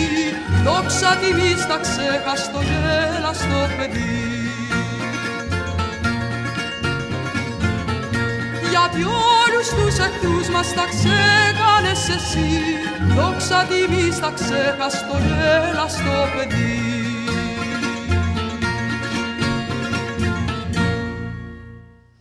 Ραδιομέρα.gr, η ώρα είναι μία και 7 πρώτα λεπτά. Θα περιμέναμε από την δημόσια τηλεόραση να δίνει ε, αυτές τις τελευταίες εικόνες ε, από την Μητρόπολη και από το Παρεκκλήσι. Ε, τις τελευταίες εικόνες αποχαιρετισμού στο Μίκη Θεοδωράκη, να μας μεταφέρει τον παλμό, να δείξει τον κόσμο, να ακούσουμε τα τραγούδια ε, που ε, τραγουδούν προς τιμήν του για το τελευταίο αντίο ε, καλλιτέχνες, τραγουδιστές, οι άνθρωποι του πολιτισμού που παίρνουν μέρος. Και δυστυχώς όμως ε, βλέπουμε αυτή την ώρα στην δημόσια τηλεόραση ένα τηλεπαιχνίδι. Ατυχήσαμε, πάμε όμως στην Θεσσαλονίκη. Να καλωσορίσουμε τον Δημήτρη Ζερβουδάκη, πρόεδρο του Συλλόγου Μουσικών Βορείου Ελλάδας. Γεια σας, καλό μεσημέρι κύριε Ζερβουδάκη. Ναι, ναι, καλό μεσημέρι. Παρακαλώ μια διόρθωση. Δεν είμαι πρόεδρος του Συλλόγου Μουσικών Βορειοελλάδο, είμαι αντιπρόεδρος. Α, ωραία. Αντιπρόεδρος λοιπόν. Στο, στο πόστο του αντιπρόεδρου. Ωραία, ωραία. Το διορθώνουμε και πάμε παρακάτω. Σήμερα ναι, ναι. είχατε προγραμματίσει και μια μεγάλη συγκέντρωση συναυλία στη Θεσσαλονίκη ε, για τη σωτηρία των αρχαιοτήτων. Α, από ό,τι μαθαίνω όμως, και διορθώστε με κάνω λάθος, ματαιώθηκε λόγω των καιρικών συνθήκων. Ναι, κάτι τέτοιο έχω και εγώ μια τελευταία ενημέρωση, γιατί και εγώ ήμουν εκτός και έχουμε μια, ε, ε, ένα πρόβλημα έτσι λίγο με τον καιρό, αλλά δεν λέει τίποτα αυτό. Θα το πάμε λίγο αργότερα από ό,τι κατάλαβα και ίσως μας δώσει και ε, ακόμα λίγο περισσότερο χρόνο να το προετοιμάσουμε ακόμα καλύτερα από ό,τι επιχειρούμε. Βεβαίως. Θα, θα αλλάξουμε και θα, θα εντείνουμε την καμπάνια μας. Και, και δεν είναι βέβαια μόνο το ραντεβού το σημερινό. Έχουν προηγηθεί πολλές κινητοποιήσεις. Ε, για αυτήν ε, την ιστορία έτσι και ναι, ναι. είναι θετικό ότι η πλειοψηφία των ε, κατοίκων της ε, Θεσσαλονίκης τάσσονται κατά της απόσπασης των αρχαιοτήτων. Ναι, αυτό είναι γεγονός. Βέβαια, υπάρχει ανάγκη της, του τελειώματος του, των έργων του μετρό και της mm λειτουργίας του. Ε, εκεί πάνω υπάρχει ένας εκβιασμός του προς τον κόσμο της Θεσσαλονίκης ο οποίος ε, δυστυχώς κοστίζει και πάρα πολλά χρήματα ε, συνολικά στο, στη χώρα. Αλλά εμείς πρέπει να επιμείνουμε γιατί δεν μπορεί αυτή τη στιγμή να ε, παραβιαστεί με τέτοιο βάναυσο τρόπο η ιστορική συνέχεια της πόλης. Δεν, δεν έχει κανείς το δικαίωμα αυτό να το, να το, να το υλοποιήσει. Και βέβαια υπάρχουν και προσφυγές στο Συμβούλιο της της Επικρατείας. Οι μάχες δίνονται σε πολλαπλά επίπεδα. Και βέβαια είναι σημαντικό. Ναι. Ε, συγγνώμη, σας διακόπτω. Κάποια κυρία της προάλλες σε μια αντίστοιχη εκδήλωση που είχε γίνει είχε πει κάτι πραγματικά ιδιαίτερα ε, έτσι, τολμώ να πω συμβολικό. Μα λέει, σε αυτό το πεζοδρόμιο, σε αυτό το, σε, αυτό, ε, συγγνώμη, σε αυτό το σταυροδρόμι, στο αρχαίο σταυροδρόμι λέει αυτό, περπάτησε λέει ο Άγιος Δημήτριος. Mm-hmm. Καταλάβατε, δηλαδή ε, ε, και όλοι, όλοι, όλοι αυτοί οι οποίοι κανονικά έπρεπε να είναι στο πλευρό της κίνησης των πολιτών που από χρόνια ε, μέσα από την πατριδοκαπηλεία και την, ε, ε, που προτάσουν μπροστά το θρησκευτικό συνέστημα είναι απόντες.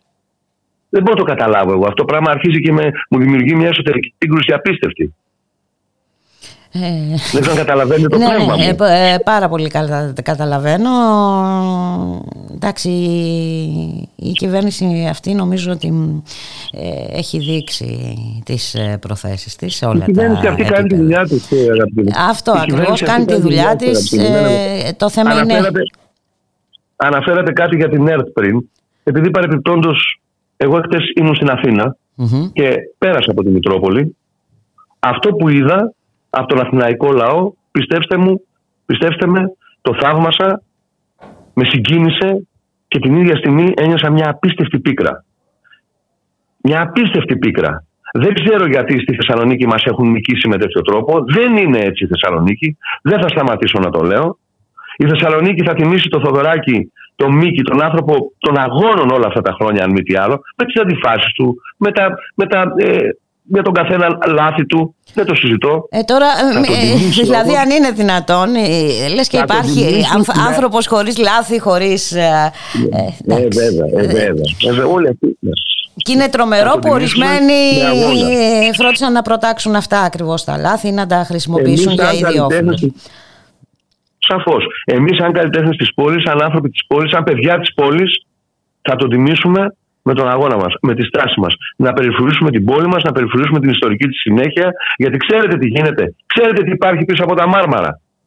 Το ποιος κάνει κουμάντο σε αυτή την πόλη. Διότι υπάρχουν τεράστια έργα τα οποία θα ξεκινήσουν. Μάλιστα. Καταλάβατε; Και η αιχμή όλου αυτού του πράγματος δυστυχώς πέφτει επάνω σε αυτό το ιστορικό αρχαίο σταυροδρόμι. Θέλουν να μας πείσουν όλοι για το ποιος κάνει κουμάντο στην πόλη και μέσα από τη διαδικασία να οριστικοποιηθούν οι αντιδράσεις για την έκθεση, για την παραλία, για, για, για, για το Τιτάν, για ένα κάρο πράγματα που απασχολούν αυτή τη στιγμή τη Θεσσαλονίκη. Να μας κάμψουν σαν φρόνημα, σαν άποψη, σαν φυσική παρουσία. Αυτό επιχειρείται. Ναι, ακριβώς. Γι' Και, αυτό και πρέπει και να σαν να επιμείνουμε. θέλουν να σβήσουν και ε, να, να, να βγάλουν πράγματα από τη μνήμη μας, ε, κύριε Ζερβουδάκη. Να μας Ακριβώς. αφαιρέσουν κομμάτια Ακριβώς. της μνήμης μας και όχι μόνο της μνήμης αλλά και των βιωμάτων μας. Να Ακριβώς. δημιουργήσουν μια άλλη Ακριβώς. πραγματικότητα. Αυτό. Ε, ε, μια άλλη κοινωνική πραγματικότητα. Αυτό ε, επιδιώκουν. Αλλά πιστεύω ότι δεν θα Αυτό τα ούτε αποδεκτό καταφέρουν. είναι, ούτε αποδεκτό είναι, ούτε ε, συνάδει με την ε, ε, αισθητική του λαού μας, την οποία πιστέψτε με την, την εχθές τη βίωσα, αυτό το, το σιωπηλό ποτάμι, με τέτοια υψηλή αισθητική, με τέτοια ευγένεια, με τέτοια συνειδητότητα που περπατούσαμε ε, με, με, με μικρά βηματάκια προκειμένου να φτάσουμε στο παρεκκλήσι, ήταν, ήταν πραγματικά μέθεξη. Αποτέλεσε μέθεξη για μένα. Κοινωνική, πολιτική, ιδεολογική. Μπράβο στο λαό της Αθήνας. Μας αναπτέρωσε το ηθικό ε, κύριε Ζερβουδάκη που που προσπαθούν με, με κάθε τρόπο έτσι, ε, να μας το καταστρέψουν. Είναι τρομερό. Όντως ήταν, είναι ένα, από τη μια όπως είπατε και εσείς μια θλίψη γιατί έτσι ε, ε, βλέπεις την αντιστοιχία των εποχών μιας άλλης εποχής της εποχής των αγώνων, των θυσιών κτλ. Και εντάξει, αυτή η σύγκριση ε, με το παρελθόν σε θλίβει. Ε, από την άλλη τα μηνύματα Εντάξει. όμως που εκπέμπονται από τον κόσμο ε, σε κάνουν να αισιοδοξείς Αυτό είναι μια αλήθεια. Ε, ξέρετε, δεν μπορώ να μιλήσω σαν πολιτικός γιατί δεν είμαι πολιτικός. Το Μα, ότι είμαι ούτε πολιτικός κι εγώ δεν μιλάω σαν σημαίνει ότι πολιτικός. είμαι- Το ξέρω, το ξέρω, το ξέρω. Ούτε κυρία μου, το καν ξέρω. σαν δημοσιογράφος Απλά δεν πρέπει- μιλάω αυτή τη στιγμή κύριε Κάποτε- Ζερβουδάκη. Κάποτε θα πρέπει επιτέλους να συζητήσουμε και τις ευθύνες που έχουμε σαν λαός. Τις προσωπικές μας ευθύνες, όχι στο επίπεδο αυτό που μας περάσαν όλο αυτόν τον καιρό. Όχι. Όχι σε αυτό το επίπεδο. Αλλά στο επίπεδο της αποχής μας, της αφασίας μας και της υποθήκευσης της ιδέας το ότι η φυσική μας παρουσία μπορεί όντως να αλλάξει τα πράγματα. Γιατί η αλήθεια είναι αυτή. Η φυσική μας παρουσία μπορεί και οφείλει να αλλάξει τα πράγματα. Και όχι να πηγαίνουμε κάθε τόσο νικημένοι με το, με το κεφάλι κάτω. Ε, και ξέρετε, ούτε μπορούμε να δεχόμαστε κάθε φορά να μένουμε, να προσπαθούμε να διαφυλάτουμε υποτίθεται αυτά α, που έχουμε για να μην έχουμε χειρότερα και κάθε φορά να βρισκόμαστε χαμένοι και σε κάτι. Αυτή είναι η αλήθεια. Αυτή είναι η αλήθεια. Το περιγράψατε πάρα πολύ γλαφυρά. Ε, κύριε Ζερβουδάκη, σίγουρα όπως είπατε και εσείς ε, ετοιμαζόστε για κινητοποίηση ακόμη και αν δεν πραγματοποιηθεί λόγω καιρού η σημερινή έτσι, προγραμματισμένη Εμείς θα κάνουμε, κοιτάξτε, κινητοποίηση. Ε, εξάλλου, ε, εντάξει, θα έχετε και τον Πρωθυπουργό στην πόλη σας έτσι τις επόμενες μέρες οπότε έχουν ιδιαίτερη σημασία αυτές οι κινητοποίησεις. Τώρα αν μας δίνουν θα το μάθετε. Ε, εντάξει. Άμα είσαστε πάρα πολλοί, ε, είναι όλο και πιο δύσκολο να σας δίνουν. Μα είμαστε πολλοί, απλά είμαστε σκόρπιοι. Αυτό λέω. Αυτό φωνάζω. Αυτό, να μαζευτούμε λοιπόν, να μαζευτούμε. Να μετρηθούμε επιτέλους. Να σας ευχαριστήσω πάρα πάρα πολύ για την ε, συνομιλία. Θα τα ξαναπούμε. Καλή συνέχεια, καλούς αγώνες, καλές κινητοποίησεις. Κρατήστε παρακαλώ να είστε γεροί, να είστε καλά. Κρατήστε παρακαλώ επικαιροποιημένο το μήνυμά μας για την ε, αναβολή της εκδήλωσης και την, τον ορισμό της Παρασκευής. Βοηθήστε μας όπου μπορείτε και όπως μπορείτε. Βεβαίως. Να είστε καλά. Να είστε καλά. Για χαρά.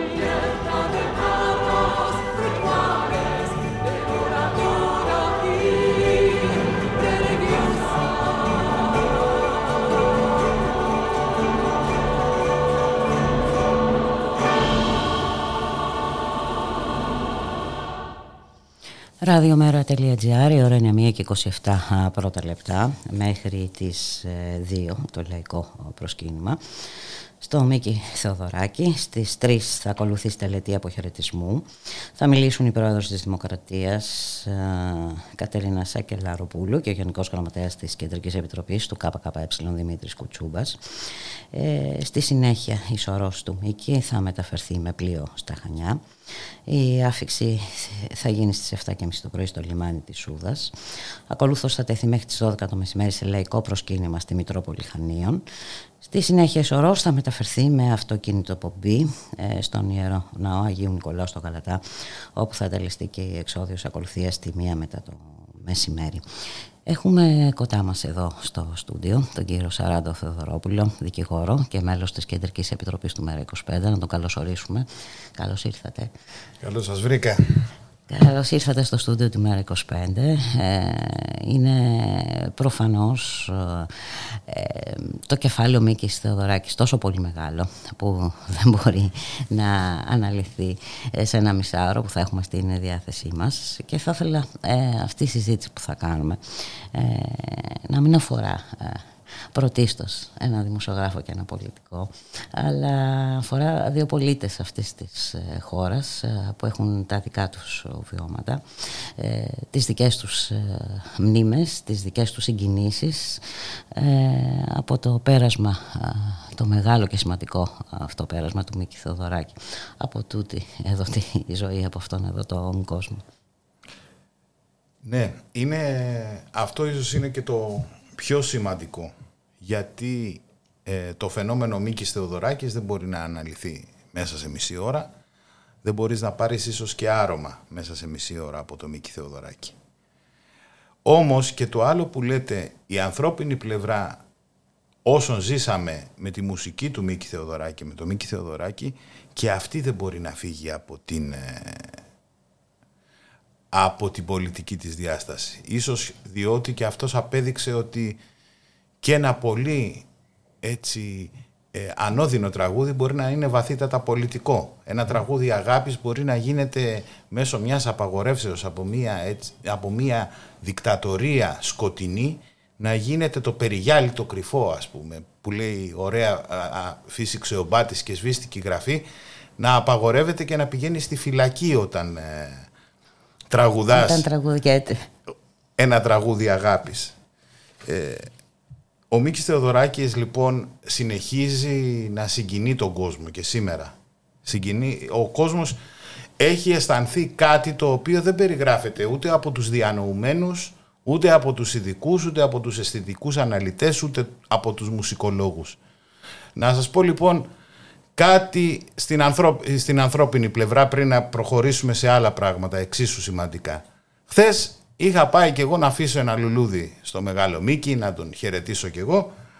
Μπροστά μου ήταν ένα παιδάκι, τώρα πόσο θα ήταν, 4-5 χρονών.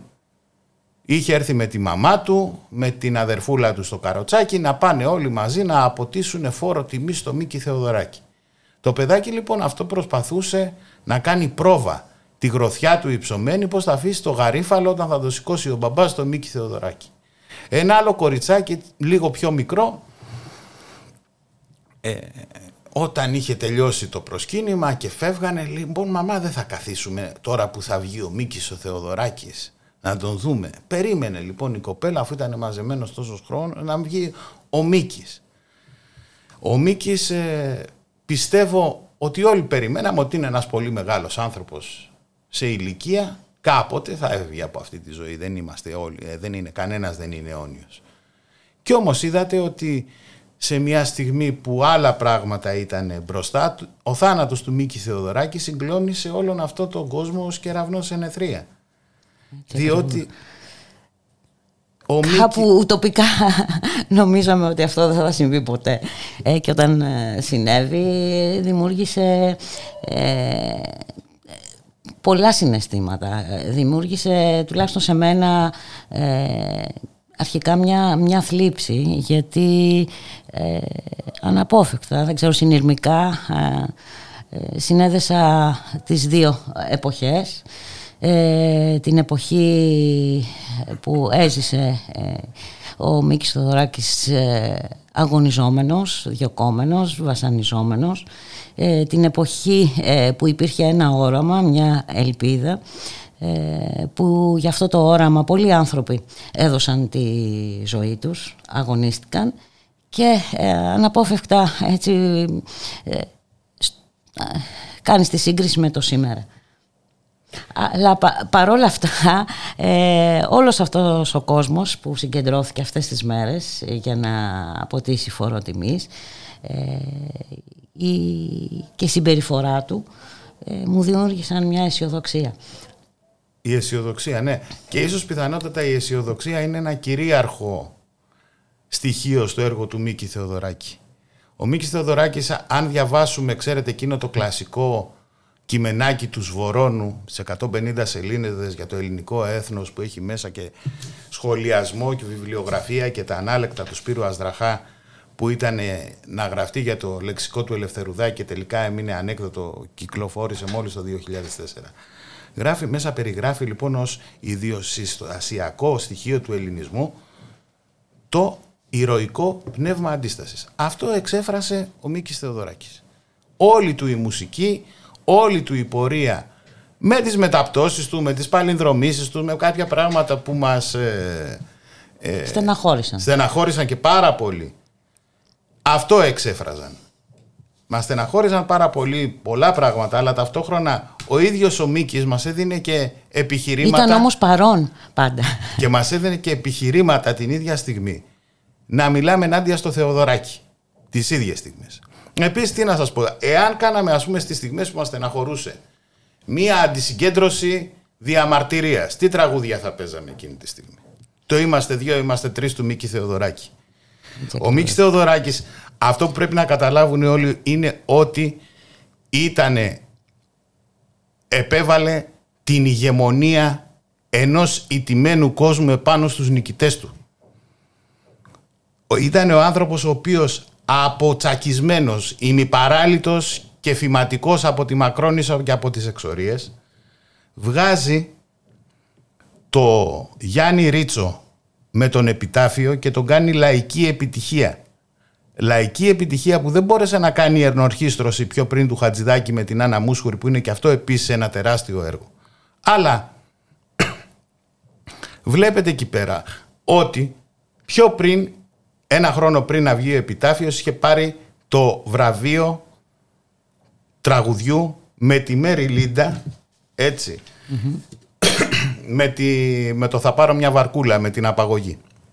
Εκεί λοιπόν άκουσε τι άκουσε; Άκουσε και τον ιδιαίτερο ήχο που είχε το μπουζούκι με το μαγνήτη του Μανώλη Χιώτη, ο οποίος το είχε μάθει στην Αμερική. Ο Μανώλη Χιώτης τότε έκανε επιτυχία σε ένα μαγαζί του Πειραιά στο σπήλαιο του Παρασκευά που είναι πίσω από την πλάσβο Βοτσαλάκια. Δεν λειτουργεί. Εκεί έχουν, τώρα είναι φραγμένο γιατί είναι αρχαιολογικός τόπος κλπ. Και έκανε επιτυχία και είχε γίνει ο χιώτης των μεγάλων επιτυχιών που πήγαινε στην Αμερική και έκλεινε καζίνα, music hall στην Αθήνα. Έκανε επιτυχία και διαφημιζόταν με το τραγούδι του Μίκη Θεοδωράκη. Είδατε λοιπόν μετά ότι αρχίζει η προσπάθεια ο επιτάφιος με το Χιώτη, με το Θεοδωρά, με το, με το Μπιθικότσι και έρχεται κάτι τελείως διαφορετικό το οποίο αν καθίσουμε από πού πηγαίνει και πού έρχεται δεν μπορούμε, δεν θα τελειώσουμε εδώ ούτε σε τέσσερις ώρες. Όμως εκεί πέρα τι γίνεται.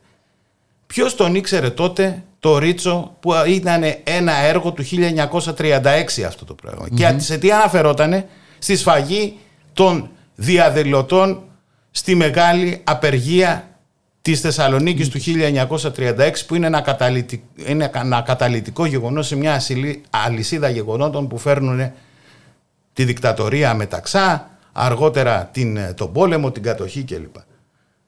Και αυτό το πράγμα γίνεται με τον Πυθικότσι και με Μπουζούκι. Για να πούμε τι ήταν το Μπουζούκι και τι εκείνη τη στιγμή να πούμε ένα πράγμα. Ότι ο Λάκης ο Καρνέζης, ο μεγάλος ο μουσικός που ήταν και Σαριανιώτης, ήταν φίλος του Γαβαλά, του Μεϊμάρη και αργότερα μπουζουξής του Μίκη Θεοδωράκη. Το ξέρουμε Λάκη Καρνέζης δεν ήταν αυτό το όνομά του. Το Το είχε αλλάξει για να μην, ε, για να μην έχει η οικογένειά του προβλήματα ηθικά επειδή έπαιζε μπουζούκι, ήταν σολίστας ο άνθρωπος. Λοιπόν πήρε το μπουζούκι ο Μίκης Θεοδωράκης και το έκανε συμφωνικό όργανο. Ο Μίκης Θεοδωράκης λοιπόν εμπέδωσε αυτή την ηγεμονία και εμπέδωσε τι επίσης; Ένα καινούριο διαφωτισμό. Αν δούμε τι έφερε ο Θεοδωράκης στο σπίτι του Μέσου Έλληνα, το Λιβαδίτη, το Χριστοφδούλου, το Σεφέρι, τον Κάτσο, το Σικελιανό, τον Ελίτη, τον Καμπανέλη, τον Βάρναλη, τον Καριωτάκη. Πού τα είχε ακούσει αυτά άνθρωπος; Είναι σαν να πηγαίνουμε λοιπόν στην Αγγλία και να λέμε ότι έχει βάλει στο hit parade κάποιος τον Γκίτς, τον Byron, τον Ντένισον. Σαν να λέμε ότι οι Γάλλοι κάνουν επιτυχίες θα έβαζε τότε, ξέρω εγώ, τον Τζόνι Χαλιντέι ή τη Δαλιδά να κάνει επιτυχίες στο Ρεμπό και τον Ποντλέρ. Δεν έγινε στην Γαλλία. Εδώ έγινε με τον Πυθικότσι και με τον Ελίτη και τον Ρίτσο. Άλλο πράγμα. Αυτό τι έδωσε; Έδωσε και έναν ανταγωνισμό στον οποίο εκπαιδευόταν ο κόσμος. Έβγαζε η μία εταιρεία Μίκη Θεοδωράκη, έβγαζε η άλλη εταιρεία Μάνο Χατζηδάκη. Έβγαζε ο ένας Γκάτσο, έβγαζε ο άλλος Χριστοδούλου. Έβγαζε ο ένας Λιβαδίτη, έβγαζε ο άλλος Ελίτη. Και έτσι εκπαιδευόταν και ένας ολόκληρος κόσμος στην ποιότητα. Υπάρχει και ένα άλλο πράγμα που έκανε ο Μίκης Θεοδωράκης. Μέχρι εκείνη την εποχή, τι ήταν ο Ελληνισμός, αρχαίο πνεύμα θάνατο, αγνέ πατέρα. Μετά το Μίκη Θεοδωράκη, ο Ελληνισμός είναι γη της λεμονιάς, της ελιάς, χρυσοπράσινο μήλο ρηγμένο στο πέλαγος. Αυτά, επειδή μας είπατε ότι μας στεναχώρησε, μάλιστα μας στεναχώρησε, αλλά μας έδωσε και δώρα τεράστια. Αυτό το δώρο θα είχαμε πουθενά εμείς να πατήσουμε χωρίς να είναι η Ελλάδα η γη της λεμονιάς και της ελιάς, που θα πατάγαμε; Στο, θα είχαμε άλλη αφήγηση διαφορετική. Να πούμε άλλο πράγμα. Υπήρχε, εσύ το ζήσαμε αυτό το σύνθημα, Μυρ Βιετκόκ του Παμάρος Φενταγίν. Τα επαναστατικά, τα υπεριαλιστικά κινήματα. Με όλα συνεπλάκη ο Μίκης Θεοδωράκης. Με τους Φενταγίν και τους του Παμάρος του παίρνανε τα τραγούδια του να κάνουν τους ύμνους τους. Είναι ο μόνος άνθρωπος. Έγραψε τον ύμνο της Παλαιστίνης. Ναι, και ταυτόχρονα λατρεύεται και από τους Εβραίους γιατί είναι ο άνθρωπος εκείνος ο οποίος ε, έκανε την παλάντα του Μαουτχάουζεν. Είναι εκπληκτικά πράγματα αυτά που έκανε ο Μίκης ο Θεοδωράκης. Έκανε ε, ένα τυμπανισμό, ένα τυμπανισμό. Ταρακούνησε τη Λατινική Αμερική με το Ταρακούνησε την Λατινική Αμερική με το Κάντο Χενεράλ, με τον Παύλο Νερούδα. Ε, την εποχή της δικτατορίας ήταν ένας άνθρωπος που από όταν έφυγε, που συγκέντρωσε, δηλαδή μόνο αυτός και ο Μανώλης Γλέζος έχουν καταφέρει να συγκεντρώσουν τόσο κορυφαίες προσωπικότητες προκειμένου να σωθούν από την καταπίεση. Ο Μανώλης βέβαια για την εκτέλεσή του και ο Μανώλης ήταν και ένας άνθρωπος ο οποίος πέρασε κοντά 17 χρόνια φυλακές και εξορίες και δυστυχώς ο κορονοϊός δεν του επέτρεψε την ανάλογη από τον ελληνικό λαό που τόσο αγάπησε και τόσο τον αγάπησε. Ο Μίκης ήταν πιο τυχερός σε αυτό το πράγμα. Αλλά ο Μίκης ο Θεοδωράκης όταν έτρωγε ξύλο στη Μακρόνισο και δεν ήταν ο Μανώλης Γκλέζος ο πρώτος παρτιζάνος της Ευρώπης. Ήταν ένας άνθρωπος ο οποίος ήταν δημιουργήτης της μεταξωτής δημιουργίας της Νέας Μύρνης στα Δικεμβριανά είχε πολεμήσει ο Μίξ Θεοδωράκης, είχε ρίξει και μια σφαίρα. Και όλα, όλα αυτό ήταν ένας. Εξάλλου, αυτό δεν έγραψε. Η τελευταία, από τις τελευταίες του επιθυμίες είναι να γραφτεί ε, ότι πολέμησε το Δεκέμβρη. Και βλέπετε λοιπόν ότι ένας άνθρωπος ο οποίος είχε προδι, μια προδιαγεγραμμένη πορεία.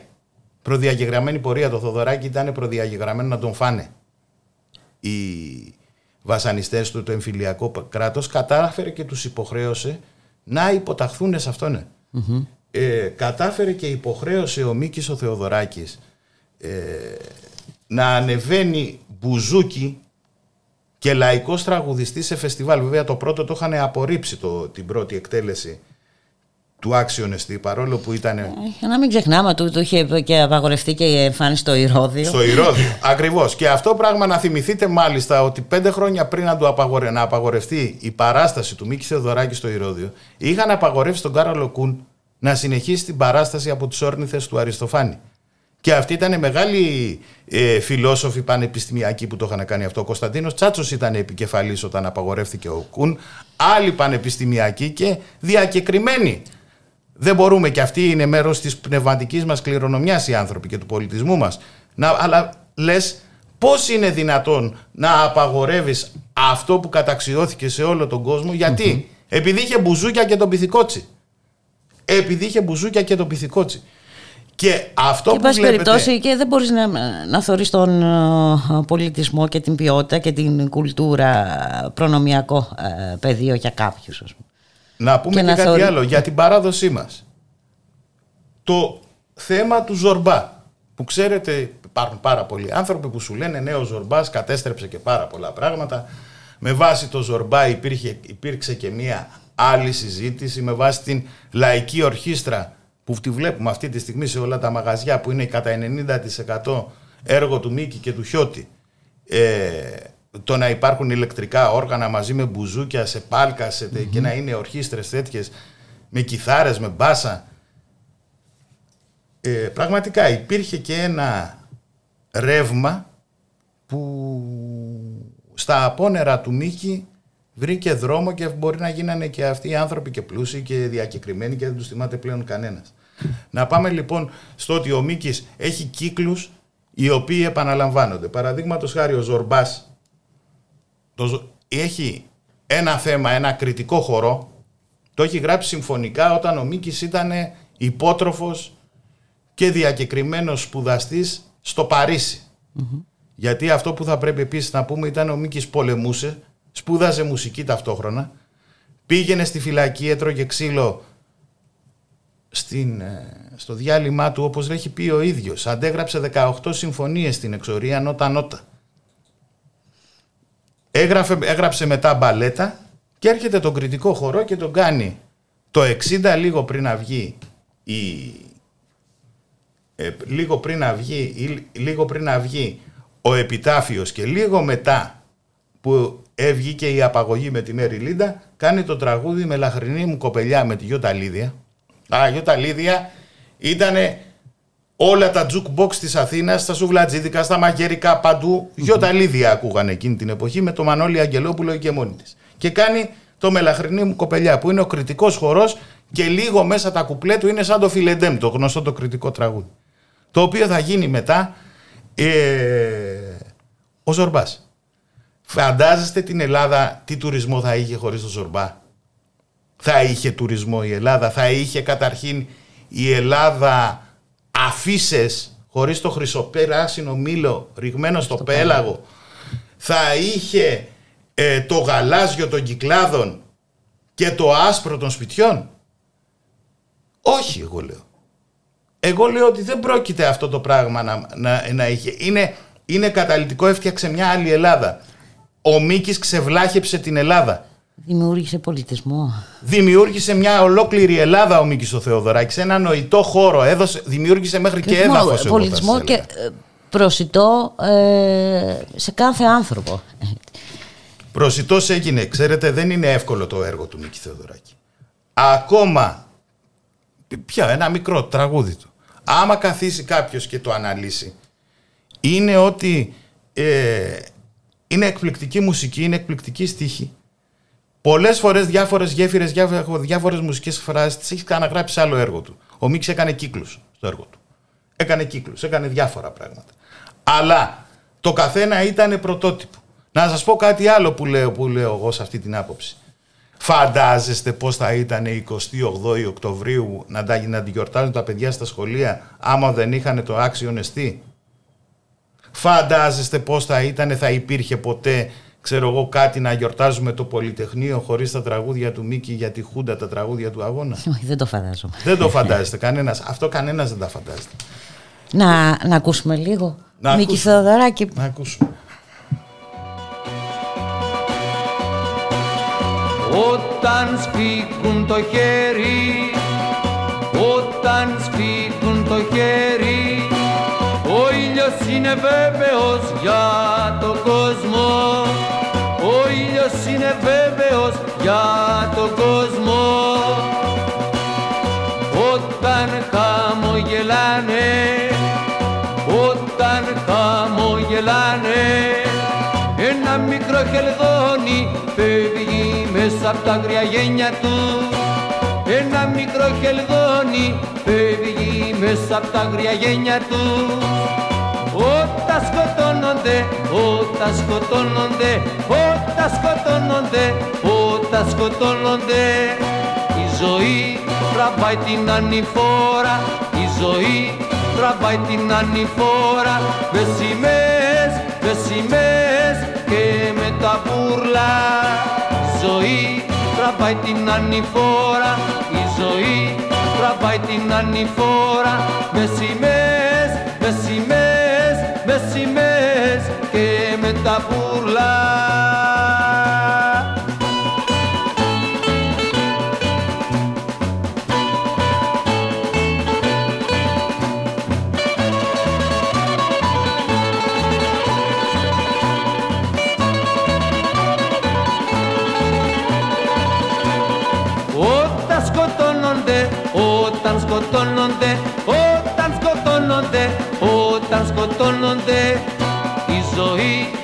τραβάει την ανηφόρα, η ζωή τραβάει την ανηφόρα. Με σημαίες, με σημαίες και με τα μπουρλά. Η ζωή τραβάει την ανηφόρα, η ζωή τραβάει την ανηφόρα. Με σημαίες, με σημαίες, με σημαίες και με τα μπουρλά.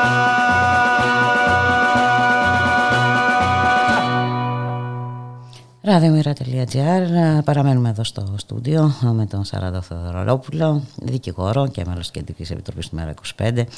Συζητάμε για τον Μίκη Θεοδωράκη, ό,τι και να πούμε, ε, Σαράντο, ε, να μιλάμε στον ελληνικό, ε. είναι, Ναι, ναι, είναι ναι. λίγο, ε, δεν φτάνει.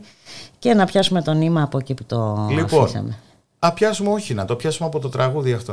Το, πιάσουμε. τραγούδι αυτό λοιπόν είναι ο Γρηγόρης ο Μπιθικότσης που τραγουδάει. Ο Γρηγόρης ο Μπιθικότσης πριν να τον πάρει ο Μίκης ο Θεοδωράκης ήταν ένας άνθρωπος ο οποίος ήταν γνωστός τραγουδιστής. Αλλά τι τραγουδούσε. Μμμ. Του βοτανικού το μάγκα, το τρελοκόριτσο για την πόλη πάνω με την οποία έχει συνεργαστεί ο Μίκης Θεοδωράκης. Και εκεί είναι και οι συνεργασίες του Μίκη είναι ένα πράγμα που είναι μοναδικό. Μμμ. Ήταν λοιπόν ένας άνθρωπος ο οποίος εμφανιζόταν σε κάποια περιθωριακά καταγωγία ή σε μεγάλα μαγαζιά που πηγαίναν όμως περιθωριακοί άνθρωποι και το έργο του ήταν μεν γνωστό, ήταν ένας γνωστός τραγουδιστής αλλά δεν θα ήταν ο Γρηγόρης ο Μπιθικότσης κάτι σαν αυτό που το θυμόμαστε ε, χωρίς το Μίκη το Θεοδωράκη. Έγινε πρωτοπαλίκαρο του Θεοδωράκη ο Μπιθικότσης. Ακόμα και όταν μετά ε, τραγούδισε και τον ύμνο της δικτατορίας ο Μπιθικότσης. Παρόλο που του είχε στείλει ο Θεοδωράκης επιστολή να μην το κάνει αυτό κλπ. Είδατε ότι μετά όταν έκανε περιοδίες ο Μίκης πάλι τον Μπιθικότσι φώναξε και τραγούδαγε τα τραγούδια του. Να πούμε κάτι άλλο. Να Κατάφερε πούμε ότι να και τη θα- αυτό το τραγούδι πέραν όσων είπες και εσύ μέχρι τώρα να πούμε ότι μέσα από τα τραγούδια του ο Μίκης κατάφερε να εκφράσει την ίδια την ψυχή της, της Ελλάδας έτσι, τους, τ- των αγώνων, των ε, καημών της, της καθημερινότητάς της, της αγωνίας της είναι ε, για μένα ε, δεν ξέρω Ναι. ε, Έχουμε πολύ σημαντικό. ταυτιστεί όμως και εμείς με αυτή την εκδοχή. Δηλαδή, σας είπα, ο χώρος αυτός, ο χώρος, ένας ολόκληρος χώρος, έχει πλάσει ένα δικό του όραμα, ένα δικό του χώρο, ένα δικό του κομμάτι στην ιστορία, στην κοινωνία, Μμμ. ένα δικό του έδαφος, εγώ επιμένω σε αυτό, με βάση το Μίκης Θεοδωράκη. Η εκδοχή Μίκης Θεοδωράκης είναι εκεί που πατάμε αυτή τη στιγμή. Και τι θέλω να μου πείτε, τι θα ήταν ο Μίκης χωρίς το Σεφέρι, βεβαίως. Χωρίς τον Ελίτη, βεβαίως. Χωρίς τον Κάτσο, βεβαίως. Τίποτα δεν θα ήταν. Αλλά έχουμε Ε, μπορεί και βρει- να ήταν, αλλά Όχι, δεν όχι, θα ήταν σας αυτό πω που κάτι. ήταν. Θα σας πω κάτι. Έχουμε, υπάρχει ένα πολύ ωραίο κομμάτι στον Ισοκράτη που, αφο- που αφορά στον μεγαλοφυή άνθρωπο που λέει ότι παίρνει όπως η μέλισσα τα καλύτερα κομμάτια, τα καλύτερα αυτά από κάθε λουλουδάκι και φτιάχνει κάτι δικό του μοναδικό μόνος του που είναι απολύτως δικό του. Αυτό ήταν, αυτός ήταν ο Μίκης. Κατάφερε να αντιθασεύσει τον Πάνο Γαβαλά και να λέει το βράχο βράχο τον καημό μου. Τον Πάνο Γαβαλά ε, ο οποίος έχει το α, α με τη μέρη. Δεν το έπαιζε το βράχο βράχο τον καημό μου. Τον Καρατζίδη να τον βάζει να λέει ε, ε, Χριστοδούλου και να γίνεται hit. Να το, εγώ θυμάμαι να τον χω, το Σαββατόβραδο, θυμάμαι Έλα, να το το χορεύει Σαββατόβραδο είναι κόσμος σε εκπληκτικό jukebox τραγούδι. σε σουβλατζίδικα στη διασκέδασή του. χόρευε ζεϊμπέκικο σε στίχους Χριστοδούλου στο σουβλατζίδικο πίνοντας κρασάκι και ούζο ο άνθρωπος. Αυτός είναι ο Μίκης ο Θεοδωράκης. Να, άλλα πράγματα που θα μπορούσαμε να πούμε. Φαντάζεστε έναν άλλον άνθρωπο να μπορέσει να έχει επιβάλει ας πούμε στον πυθικό της να πει πετώ σαν φύλλα. Δεν έχει καμία σχέση η μία λέξη με την άλλη. Φανταστείτε λοιπόν τον άνθρωπο που τραγουδούσε του βοτανικού το μάγκα να έρχεται τώρα να ένα κείμενο και να του λέει πετώ σαν φύλλα. Τι είναι αυτό; Τι είναι αυτό; Ποιος τα έχει κάνει αυτά τα πράγματα; Κανένας άλλος. Κανένας άλλος. Τώρα η προσωπική μας σχέση με το Μίκη. Ο κάθε αυτό που αποδείχτηκε είναι ότι ο κάθε Έλληνας όπως είχε τη δική του εκδοχή για όλους μας ο Μίκης. Έτσι και εμείς όλοι είχαμε τη δική μας εκδοχή για το Μίκη. Διαβάστε στα μέσα κοινωνικής δικτύωσης τι γράφει ο κάθε άνθρωπο. Εγώ δεν θα βρω δύο πράγματα, δεν έχω βρει δύο πράγματα που να είναι το ένα ίδιο με το άλλο για το Μίκη. Και γι' αυτό φαίνεται ότι όλοι το Μίκη Θεοδωράκη τον έχουν πει, είναι ελάχιστοι που, ε, που τους αποκάλεσε ο λαός με το μικρό του όνομα. Μανώλης Γλέζος ας πούμε δεν έγινε ποτέ ο Μανώλης. Ο Μίκης ήταν ο Μίκης, ήξερες. Μίκης. Τέλος. Σημείο αναφοράς. Σημείο αναφοράς. Σημείο αναφοράς και όταν είχε αποσυρθεί και από τη δισκογραφία και από τις συναυλίες. Επίσης, ένα άλλο πράγμα που θέλουμε να πούμε είναι ότι πάντα, ακόμα και τους ανθρώπους με τους οποίους συνέπλευσε και μας ε, στενοχώρησε μερικές φορές, α, και αυτοί τους ενοχλούσε ο Θοδωράκης. Θέλετε να σας πω και όχι μόνο τα επαναστατικά του, τα έργα τα... Φυσικά και τους ενοχλούσε. Να σας πω κάτι, έχουμε ένα μέγαρο μουσική στην Αθήνα. Έτσι. Για δείτε πότε έχει παίξει ολόκληρο τον κύκλο του άξιο εστί, δεν σας λέω κάτι άλλο. Δεν σας λέω να έχει παίξει τη Ρωμιοσύνη ούτε το τραγούδι του νεκρού αδελφού. Το άξιο εστί να πει ότι υπάρχει μια μεγάλη υποδομή γιατί θέλω παιδική και κανονική χοροδία, γιατί θέλω συμφωνική ορχήστρα μαζί με τη λαϊκή ορχήστρα, γιατί θέλω ένα μεγάλο, ε, ε, μεγάλο επίπεδο ηθοποιό να μπορέσει να είναι ο αναγνώστης, ένα μεγάλο επίπεδο βαρύτονο για να μπορέσει να είναι ο ψάλτης όπως ήταν ο Δημήτριεφ, ένα μεγάλο, μεγάλο βεληνικούς μπουζουξί, ο οποίος να μπορεί να σταθεί δίπλα στην ορχήστρα και ένα μεγάλο τραγουδιστή, λαϊκό τραγουδιστή για να μπορέσει να τραγουδήσει αυτά τα τραγούδια. Αυτά είναι παραγωγές ακριβότατες, αν γίνουν σωστά. Και δεν ανεβαίνουν γιατί ενοχλεί ο Μίκης, ανεβαίνουν όλα τα συμφωνικά έργα. Συμφωνικό έργο του Μίκη πότε έχει Έτσι. Ε, και να πούμε και κάτι άλλο για τον Μάνο Κατράκη. Για τον Μάνο Κατράκη, τον οποίο τον υπεραγαπούσε, έχει πει σε συναυλίες, έχει αφιερώσει συναυλίες στο Μάνο Κατράκη, ο Μίκης Θεοδωράκης. Ο Μάνος ο Κατράκης πρέπει να ξέρετε που και αυτός βασανίστηκε και αυτός ήταν ηθοποιός μεγάλος. Ο Μάνος ο Κατράκης ήταν ένας άνθρωπος ο οποίος έχει ε, πρωταγωνιστήσει στον αγαπητικό της Βοσκοπούλα στην πρώτη ομιλούσα και με ήχο ε, ελληνική ταινία ήταν και εκπληκτικός τραγουδιστής μέσα σε αυτό το δίσκο, στο soundtrack δηλαδή που θα λέγαμε σήμερα αυτής. Υπάρχουν και ε, τραγούδια δημοτικά τα οποία δεν είναι ούτε η ερμηνεία της Παπαγκίκα ας πούμε, ούτε η ερμηνεία που είχαν διάφοροι μεγάλοι έτσι βαρύτονοι τους οποίους είχε χρησιμοποιήσει ο Λαβράγκα στο ελληνικό μελόδραμα. Και βλέπετε ότι πάει με τον Κατράκη, τον Πυθικότσι και το Χιώτη και τον Ελίτη με τον Κατράκης και αυτός ε, περνούσε διακοπές ή στα σεξοχάς εκείνη την εποχή έτσι. Και ξαναγίνεται και ο Κατράκης μεγάλη βεντέτα όταν βγαίνει και, τρα... και απαγγέλει Μίκη Θεοδωράκη. Ε, όχι, ελίτη δηλαδή, ελίτη, Μίκη, ελίτη. Αυτά τα και ξέρετε είναι μια συμπλοκή όλων αυτών των πραγμάτων. Αυτό που θα πρέπει πιστεύω να απαιτήσουμε είναι να υπάρχει ειδική εκπαίδευση στα σχολιά μας με βάση το Μίκη Θεοδωράκη. Οι αισθητικές αναλύσεις Και δεν είναι με το τυχαίο τραγούδι. τώρα ότι δηλαδή εκατομμύρια Έλληνες ξανατραγούδησαν τα τραγούδια του με αφορμή το θάνατό του, ε, με αφορμή αυτή τη- το δυσάρεστο Και δεν ήταν ούτε συμβάν βαρετό. και, και εκτοπίστηκαν άλλα ε, τραγούδια και άλλα ακούσματα από τα Ερτζιανά. Είναι, είναι μια συνεισφορά Όχι μόνο Ακόμα και με, και με, η οποία είναι και θα είναι. Έτσι. Ακόμα λοιπόν και ο θάνατός του Ακριβώς. Ακόμα και ο θάνατός του ήταν σημείο πολιτιστικής ανυπακοής. Δηλαδή φτάσαμε να ξανακούμε δύσκολα και παλιά τραγούδια αντί για τα τραγούδια του Συρμού, τα hit parade του σήμερα και δεν τα βαριόμαστε. Και όχι εμείς που σημαίνει κάτι για μας ο Μίκης το Θεοδωράκης. Γιατί με το Μίκη το Θεοδωράκη γινόταν μάγκα στο άνθρωπος ας πούμε που ήταν μια εποχή μετά, την, ε, μετά το Πασόκ που μετά το 81 που άρχισε να γιορτάζεται το Πολυτεχνείο. Σημείο αναφοράς λοιπόν για όλη τη χρονιά στα γυμνάσια και στα λύκεια. Δεν ήταν ο άνθρωπος ο οποίος έπαιζε την ηλεκτρική κιθάρα ντουράν ντουράν. Ήταν το παιδάκι που έπαιζε στο μπουζούκι τραγούδια του Μίκη Θεοδωράκη. Γινότανε η φύρμα του σχολείου αυτός ο άνθρωπος. Ε, μας έδωσε λοιπόν ο Μίκης ακόμα και με το θάνατό του μία στιγμή επανάστασης. Και ανάτασης. Και ανάτασης.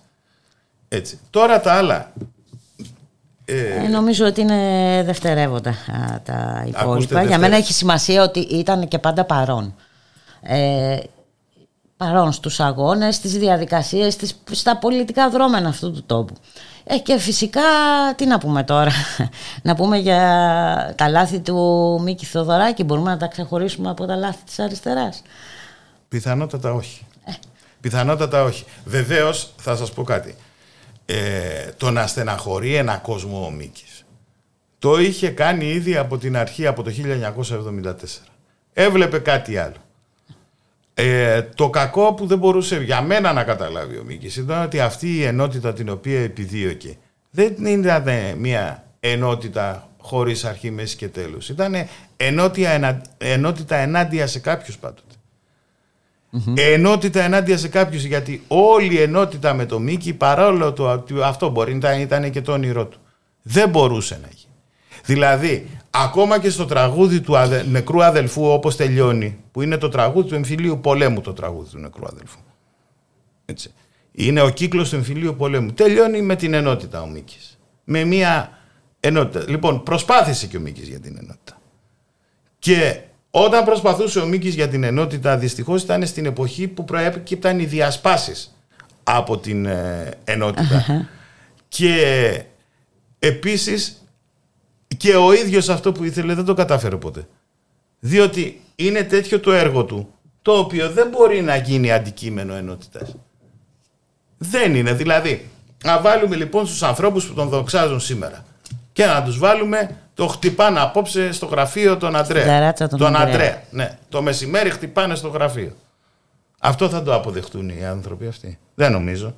Φυσικά και δεν θα τα αποδεχτούν. Τους... Εξάλλου και ο ίδιος με την τελευταία του, ε, με, την, ε, με την επιστολή του προς τον ε, Δημήτρη Κουτσούμπα νομίζω ότι... Ναι, απελευθέρωσε πάρα πολλούς άνθρωπους αυτή η έκλαμψη τελευταία. Και τώρα... Σβήνουν από το μυαλό μου λεπτομέρειες και μένουν τα μεγάλα μεγέθη. Και αυτό που μπορούμε να πούμε, γιατί σε λίγο τώρα θα να μην ταλαιπωρήσουμε τον κόσμο για να μπορέσει να ναι, παρακολουθήσει αυτές τις μεγάλες στιγμές που θα ακολουθήσουν. Ε, μπορούμε να πούμε κάτι το οποίο το λέμε όταν επιστρέφει ο επιτάφιος στο σπίτι του. Ο επιτάφιος πάλι ο επιτάφιος. Για δέστε είναι ο άνθρωπος εκείνος που έκανε επαναστατική αναφορά, επαναστατικό τραγούδι, το Χριστό και την Παναγία, τον ήλιο της δικαιοσύνης και το Ρόδο Αμάραντο, Μίκης Θεοδωράκης. Λοιπόν, θα πούμε αυτή τη στιγμή, δεν θα πούμε ούτε αιωνία εμμηνύμη, ούτε Θεός χωρέστον, ούτε οτιδήποτε άλλο. Θα πούμε άρα τεπίλας. Ωραία λοιπόν, άρα τεπίλας και έτσι ολοκληρώνουμε τη συζήτησή μας. Να σας ευχαριστήσουμε πάρα πολύ που ήσασταν μαζί μας εδώ στο στούντιο. Φυσικά θα μπορούσαμε να πούμε πολύ περισσότερα πράγματα. Ενδεχομένως να τα πούμε κάποια στιγμή. Α το κάνουμε. Ε. Α το κάνουμε και ας κάνουμε και να ας μιλήσουμε σε κάποια στιγμή και για τους κύκλους. Ακριβώς. Και ας μιλήσουμε και, για τους μεγάλους συνθέτες, τους τραγουδιστές, τους μεγάλους οργανοπαίκτες που συνεργάστηκαν με το Μίκη και να δούμε και ένα κλίμα, μια εποχή ολόκληρη που σημάδεψε ο Μίκης και ανθρώπους. Και ανθρώπους. Να σας ευχαριστήσουμε και εσάς ε, που ήσασταν κοντά μας. Ε, η ώρα είναι δύο και δύο πρώτα λεπτά. Αυτή την ώρα ολοκληρώνεται το λαϊκό προσκύνημα στις ε, τρεις η τελετή ε, αποχαιρετισμού. Να είστε όλες και όλοι καλά. Καλώς εχοντών των πραγμάτων. Θα τα ξαναπούμε αύριο στις 12 το μεσημέρι. Γεια χαρά.